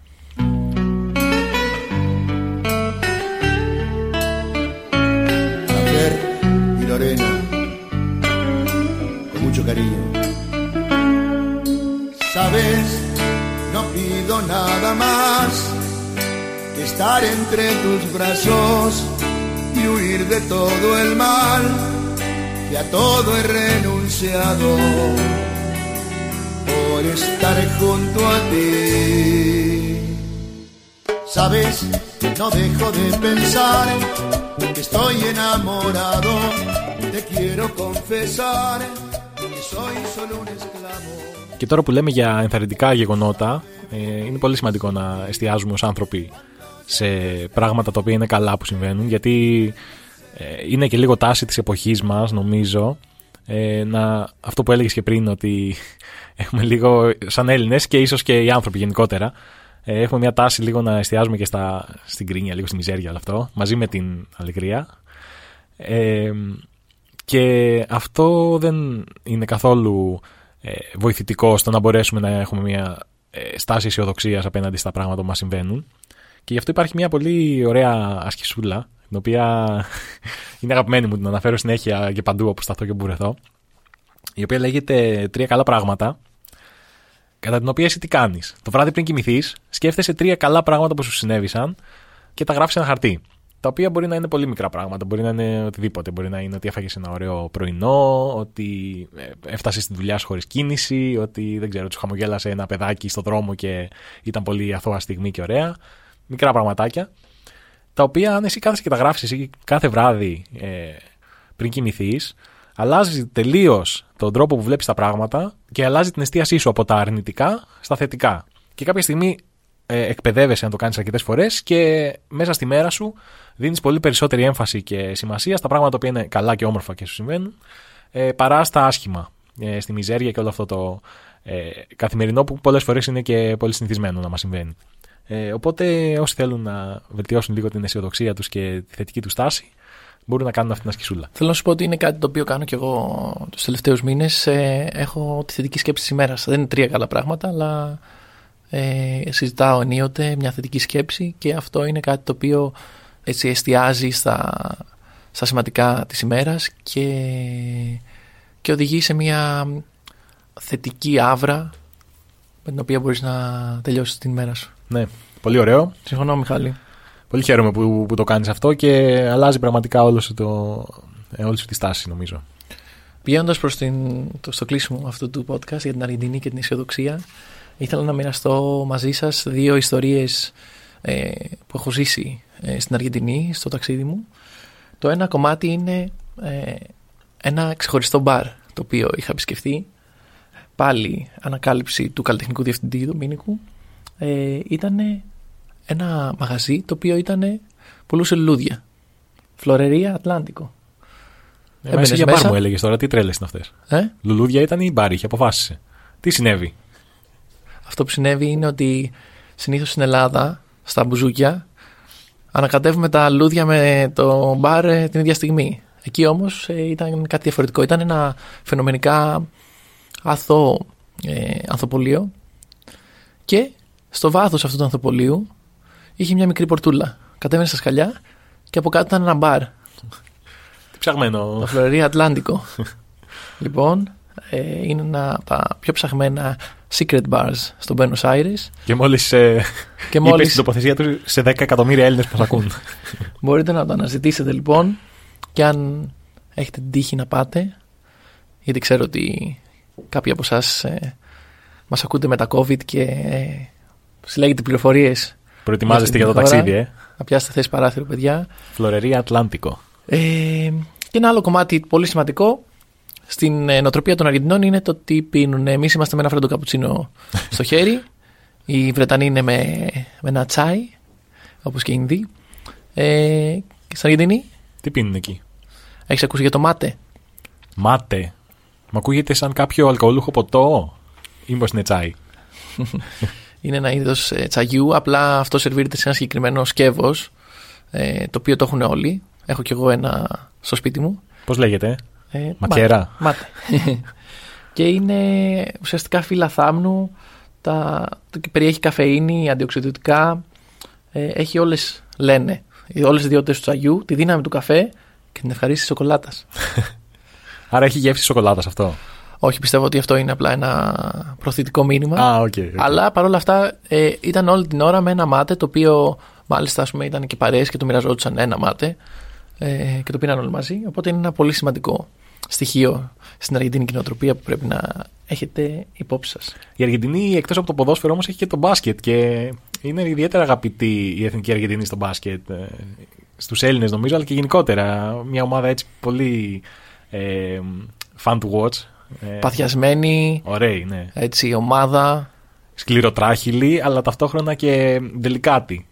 Ε, έχω δύο αγαπημένους ε, ε, μπασκετμπολίστες Αργεντίνους. Ο ένας είναι προφανώς ο Μανού Τζινόμπιλι, ε, τρελός παίκτης. Ε, δηλαδή, τέλος πάντων, δεν θα, δεν θα επεκταθώ. Ε, και ο άλλος είναι ο Λουίς Κόλλα, ο οποίος παίζει ακόμα στα 40 του, πόσο είναι τώρα, στην πέμπτη Κάπου δεκαετία εκεί, του ναι, ναι, ναι. Ε, διανύει και παίζει ακόμα και κάνει και πολύ καλά Και νούμερα. έχει και αντίκτυπο, ναι. Αλλά εντάξει, ας μιλήσουν καλύτερα κάποιοι ε, λίγο πιο γνώστες από εμάς για το μπάσκετ, ε. Τι λες; Shake and bake και Αργεντινή. Για να ακούσουμε. Η Αργεντινή, η πρώτη μου σκέψη, μάλλον, είναι ότι είναι η Ισπανία αν ήταν συμπαθητική. δηλαδή, είναι full το ίδιο το απεραμέντο μπασκετικό. Ναι. Γαμάτο, ψυχάρες, Παρέα. Παρέα, δεν λυγίζουν στην πίστη, παίζουν 200 χρόνια στην εθνική. Ταλέντο. Τρελό ταλέντο, πολύ μπασκετοσύνη. Ναι. Ε, αλλά. ότι- Καλή στο ποδόσφαιρο. Καλή και στο ποδόσφαιρο, μπράβο για το δύο. Μοιάζουν πολύ. Ναι. Ε, αλλά παρότι μας έχουν αποκλείσει δις σε ευρωμετελικά ας πούμε, και Ναι. έχει πονέσει, τους λατρεύω. Είναι. Δεν τους έχουμε αντιμετωπίσει και τόσο. Δηλαδή, αν τους είχαμε. Όχι, δεν είχαμε φάει σαν την Ναι, Ισπανία. ναι. Θα ήταν αλλιώς λίγο τα πράγματα. ισχύει, ισχύει, ισχύει. Αλλά νομίζω ότι. Εντάξει, τώρα μην περάσουμε στην Ισπανία, αλλά και η Ισπανία μωρέ, δεν είναι και το. Δηλαδή, είμαστε κι εμείς λίγο. Όχι, μωρέ. Λίγο πόνος μας, ας πούμε, περισσότερο. Κοίτα, τα χρόνια που έτσιζε πολύ Ναι. δεν ήμουν καθόλου. Ναι. Τώρα που το βλέπω, τώρα δεν, νομίζω ότι αν εξαιρέσεις τον Ρούντι. Ναι. Ο Δεν Ρούτης- μου έχει μείνει κάπου. Ο Ρούντι νομίζω ότι συμβολίζει. Ναι, σου την έχει. Πάλι Όχι, ξεφεύγοντας εγώ στην τον έχω- Ισπανία. Το Ρούντι συμπαθήσει. Τον έχω ξεπεράσει. Ναι, δεν, δεν, με, δεν με ενοχλεί, ας πούμε, ο Ρούντι τόσο. Ε, Βάρη, Ναι. βάρη, βάρη. βάρη. Ε, Ας επιστρέψουμε στην Αργεντινή. Α επιστρέψουμε στην Αργεντινή. Πολύ μεγάλη σχολή ήταν. Δηλαδή τα τελευταία χρόνια, ας πούμε, ειδικά Από τα 90s, ας από πούμε. τα που 90s και ζούμε. μετά, ναι, που είναι όλη αυτή η χρυσή γενιά. Με Τζινόμπιλι, Ομπέρτο, Νοτσιόνι, Σκόλα. Σκόλα, ε, Ντελφίνο, ε, Πέπε Σάντσες. Καμπάτσο τώρα. Ναι, και γίνεται, υπάρχει συνέχεια με Ντεκ τώρα, με Καμπάτσο, ε, Λαπροβίτολα. Υπάρχει γενικότερα μεγάλη σχολή. Ισχύει. Να πούμε στις επιτυχίες της ομάδας ότι εγώ ήμουνα μέσα στο γήπεδο και μαζί με τον παρουσιαστή της θέσης παράθυρα, τον αλεξανδρο βλέποντας την Αργεντινή να παίρνει το χρυσό στους Ολυμπιακούς Αγώνες. Πίστευες ότι θα, ήμασταν, θα είχαμε φτάσει, θα μπορούσαμε να έχουμε φτάσει. Ναι, γι' αυτό, είχα εκεί. πάρει τα, γι αυτό είχα πάρει Α. τα ειστήρια. Δηλαδή, τα ειστήρια των Ολυμπιακών τα έκλεισα από πριν. Ναι, ναι, ναι, το θυμάμαι. Και σε πάρα πολλά πράγματα έκανα λάθος. Ξέρεις ότι ένα event πριν, ένα event μετά Ναι, ναι, να ναι. έχω το σωστό. Ε, και είχα χάσει τον ημιτελικό. Στον ημιτελικό κέρδισαν την, Αργ- την, ε, τις Ηνωμένες Πολιτείες. Τότε, Τους ναι. πέταξαν έξω. Και κέρδισαν στον τελικό την ε, Ιταλία. Ιταλία. Και ε, εκτός το 2004 έχουν χάλκινο το 2008 σε Ολυμπιακούς πάλι. Στο Πάλι οποίο- μας έχουν αποκλείσει στο- στον πρώην τελικό. ναι, το χαμένο τρίποντο του σπανουλη Ε, εκεί χάνουν στον ημιτελικό από την Αμερική, αλλά ήδη είχαν κάνει τη μεγάλη νίκη το 2004. Θέλω όμως να επικεντρωθούμε σε ένα πολύ ιστορικό παιχνίδι, το οποίο ήταν το 2002, με πρωταγωνιστή κατά κάποιον τρόπο τον Πιτσίλκα, τον Έλληνα διαιτητή, Με τη Ιουγκοσλαβία στην Ινδιανάπολη. στο τελικό. Όπου η Αργεντινή ήταν αυτή η οποία απέκλεισε την Αμερική, Ναι. πάλι, και συναντήθηκε με τη Σερβία στον τελικό. Και στην τελευταία φάση, πριν πάει το παιχνίδι στην παράταση, γίνεται ένα ξεκάθαρο φάουλ ε, στον Αργεντίνο, ο οποίος μέσα σε τρία και κάτι δευτερόλεπτα, σχεδόν τέσσερα, διασχίζει το γήπεδο. Ο Σκονοκίνι Ναι. το αγριογούρνο, θυμάμαι, και έπαιζε Δεν και στο τρελάνε Παναθηναϊκό αυτό. του Μάλκοβιτς. Τότε Οκ. που είχαμε μόνο ξένους. Και τότε λοιπόν ε, ε, κλείνει τα μάτια ο Πιτσίλκας και τέλος πάντων στην παράταση Ναι. κερδίζει η Σερβία. Έχει μείνει πολύ αυτό. Δηλαδή πιστεύω ότι μισούν ακόμα και τώρα, και χρόνια μετά. δικαίως. Και δικαίως. Κιόλας. Σκέψου να είμαστε Είναι εμείς καθαρό τώρα. φάουλ, ας πούμε. Πάρα πολύ καθαρό. Ναι. Δηλαδή πιστεύω ότι μπορεί και να το είδε και για κάποιο λόγο. να Και το οι είδε. Σέρβοι ήταν και αυτό που πάντα ήταν λίγο ασυμπάθιστοι, ας το πούμε έτσι, για την Ευρώπη. Ναι. Κυρίως γιατί σαρώναν τα πάντα. Ναι, ναι, ναι. Και ήταν και αυτή η μπαστιετική αλήθεια. Ναι. Την οποία έχει και η Αργεντινή. Ποιος, εντάξει, ο Τζινόμπιλ είναι ο πιο χαρακτηριστικός. Και αγαπημένος μου. Ναι. Εμένα μου άρεσε πάρα πολύ και ο Νοτσιόνι πάντα. Ωραίος. Εντάξει, Old school. και ο Σκολά, αλλά ο Νοτσιόνι πάντα έβγαζε αυτό, ξέρεις, το κλασικό το αργεντίνικο που έχει λίγο και το τζαμπουκά, έχει λίγο το πιο έτσι, ξέρεις, αλλά με ταλέντο φυσικά πάντα συνεπικορούμενο. Ισχύει, ισχύει. ισχύει. Ε, ενώ ο Τζινόμπι ήταν πιο μάγος ας πούμε. Ναι, αλλά όχι τη μάσαγε. Όχι, όχι, δεν μάσαγε καθόλου. Αλλά Και είναι πιο μάγος. Ο Τζινόμπιλι ήταν αυτό που σε. Δηλαδή, αν στην καριέρα του δεν είχε αποδεχτεί ο ίδιος να έχει ένα μικρότερο ρόλο στους Spurs ας πούμε, που δεν είχε μικρό ρόλο, αλλά να είχε μικρότερο από έναν All-Star ας πούμε, θα είχε πολύ μεγαλύτερο όνομα νομίζω. Ναι. Γιατί το ταλέντο του ήταν Ακόμη περισσότερο. ακόμη περισσότερο. Ήτανε πολύ, είχε πολύ μεγάλο ταλέντο σε πάρα πολλά πράγματα. Αλλά σκέψου ότι για τον για σημότερο ίσως έκτο παίκτη από Ναι, τον σημότερο ίσως στην ο καλύτερος ιστορία. από τους καλύτερους των εποχών. Ναι. Πόσο με αυτό το ρόλο αρκούσε για να κάνει. Είναι θρύλος ακόμα και στο NBA. Δηλαδή τον Τζινόμπι τον έχουν. θρύλος, ε, είναι, είναι Hall of Famer. Ναι, ναι, ναι, ναι. Πολύ Δεν δυνατός. ζητάμε. Το 2004, τώρα που το θυμήθηκα, το 2002 έχει γίνει αυτό με τον Πιτσίλκα. Το 2004 παίζουν το πρώτο ματς στον όμιλο Σερβία-Αργεντινή και η Αργεντινή κερδίζει με buzzer beater στο δευτερόλεπτο του Τζινόμπιλι τη Σερβία. Και τρελοί πανηγυρισμοί και είναι ένα από τα κλασικά βίντεο που βάζει το Twitter της FIBA όταν, των Ολυμπιακών Αγώνων όταν ε, βάζεις ξέρεις, φάσεις διάσημες από μπασκετικούς αγώνες. Οκ. Είναι η Αργεντινή. Εγώ μικρός στο ποδόσφαιρο κυρίως ήμουνα πάντα με τη Βραζιλία. Ναι, ο πάντα με την Αργεντινή. Ναι, και πλέον μεγαλώνοντας έχω αρχίσει και συμπαθώ λίγο περισσότερο την Αργεντινή. Ναι, αυτό λέγεται ρημόντα. Πιστεύω. Πιστεύω ότι η σωστή απάντηση είναι. Εντάξει, αυτό diss και υπάρχει, θα υπάρξει, φαντάζομαι, θέση παράθυρο και Βραζιλία που εκεί θα μιλήσουμε Ναι. για το φοβερό βραζιλιάνικο ποδόσφαιρο. Αλλά ξέρεις κάτι, είχα. Πιο κοντά τους νομίζω. Και είχα μικρό, μου είχαν φέρει μια φανέλα της Εθνικής Βραζιλίας από τη Βραζιλία, Ε, ναι, ρε, τον εσύ. Μπεμπέτο, και από τότε είχα τρελό τέτοιο δέσιμο μαζί του. Αλλά Νομίζω αυτό το δένει. ναι. Δηλαδή, τι να σου πω και. Οπότε μετά μεγαλώνοντας και είχα στο μυαλό μου ότι εντάξει, Βραζιλία. αυτός Ναι. είναι, Ε, αλλά πλέον ξέρεις, με την Αργεντινή βλέπει ότι έχουμε πολλά κοινά κοινά. και είναι πολύ συμπαθείς. Συνήθως δεν, δεν είναι, ξέρεις, Ναι, ναι. Και μοιάζουν αυτό το συνέστημα λίγο. Ναι. Τι είναι αυτό το Βαλκάνιο, Λατίνικο που πάνε πολύ μαζί. Ναι. Αργεντινή λοιπόν. Αυτά για το πασχετικό κομμάτι και επιστρέφουμε στα παιδιά στη θέση παράθυρο. Καλή συνέχεια. Πω, πω, παιδιά, χήμαρο έτσι, χήμαρο τα είπατε. Τρελά, τρελά. Ευχαριστούμε πάρα πολύ. Καλέσαμε τους ειδικούς για τον μπάσκετ. Θέλω να μιλήσει ο ειδικός για τους δεινόσαυρους. Ε, ναι, ναι, ναι. Ε, Εκτός από ψυχολογία, ένα από τα πάθη μου είναι ε, οι δεινόσαυροι. Και μία πρωτασούλα θα σου πω απλά. Ε, στην ε, Αργεντινή, στην περιοχή της Αργεντινής τέλος πάντων, γιατί προφανώς πριν από ε, 100 εκατομμύρια χρόνια δεν υπήρχε ούτε Αργεντινή ούτε ονόματα τέτοια. Υπήρχε μόνο αγριάδα. Υπήρχε μόνο τέρατα. Majestic. γης. Majestic. Majestic beasts. Ε, υπέροχα τέρατα που κυκλοφορούσαν πάνω στη γη και περπατούσαν εκεί που υπάρχουν τώρα πόλεις, Buenos Aires, αηδίες τέτοιες. Υπήρχαν, υπήρχε απλά μια έκταση ε, πρασίνου, ε, έρημη, πάγοι, όλα αυτά και πάνω τους περπατούσαν δεινόσαυροι.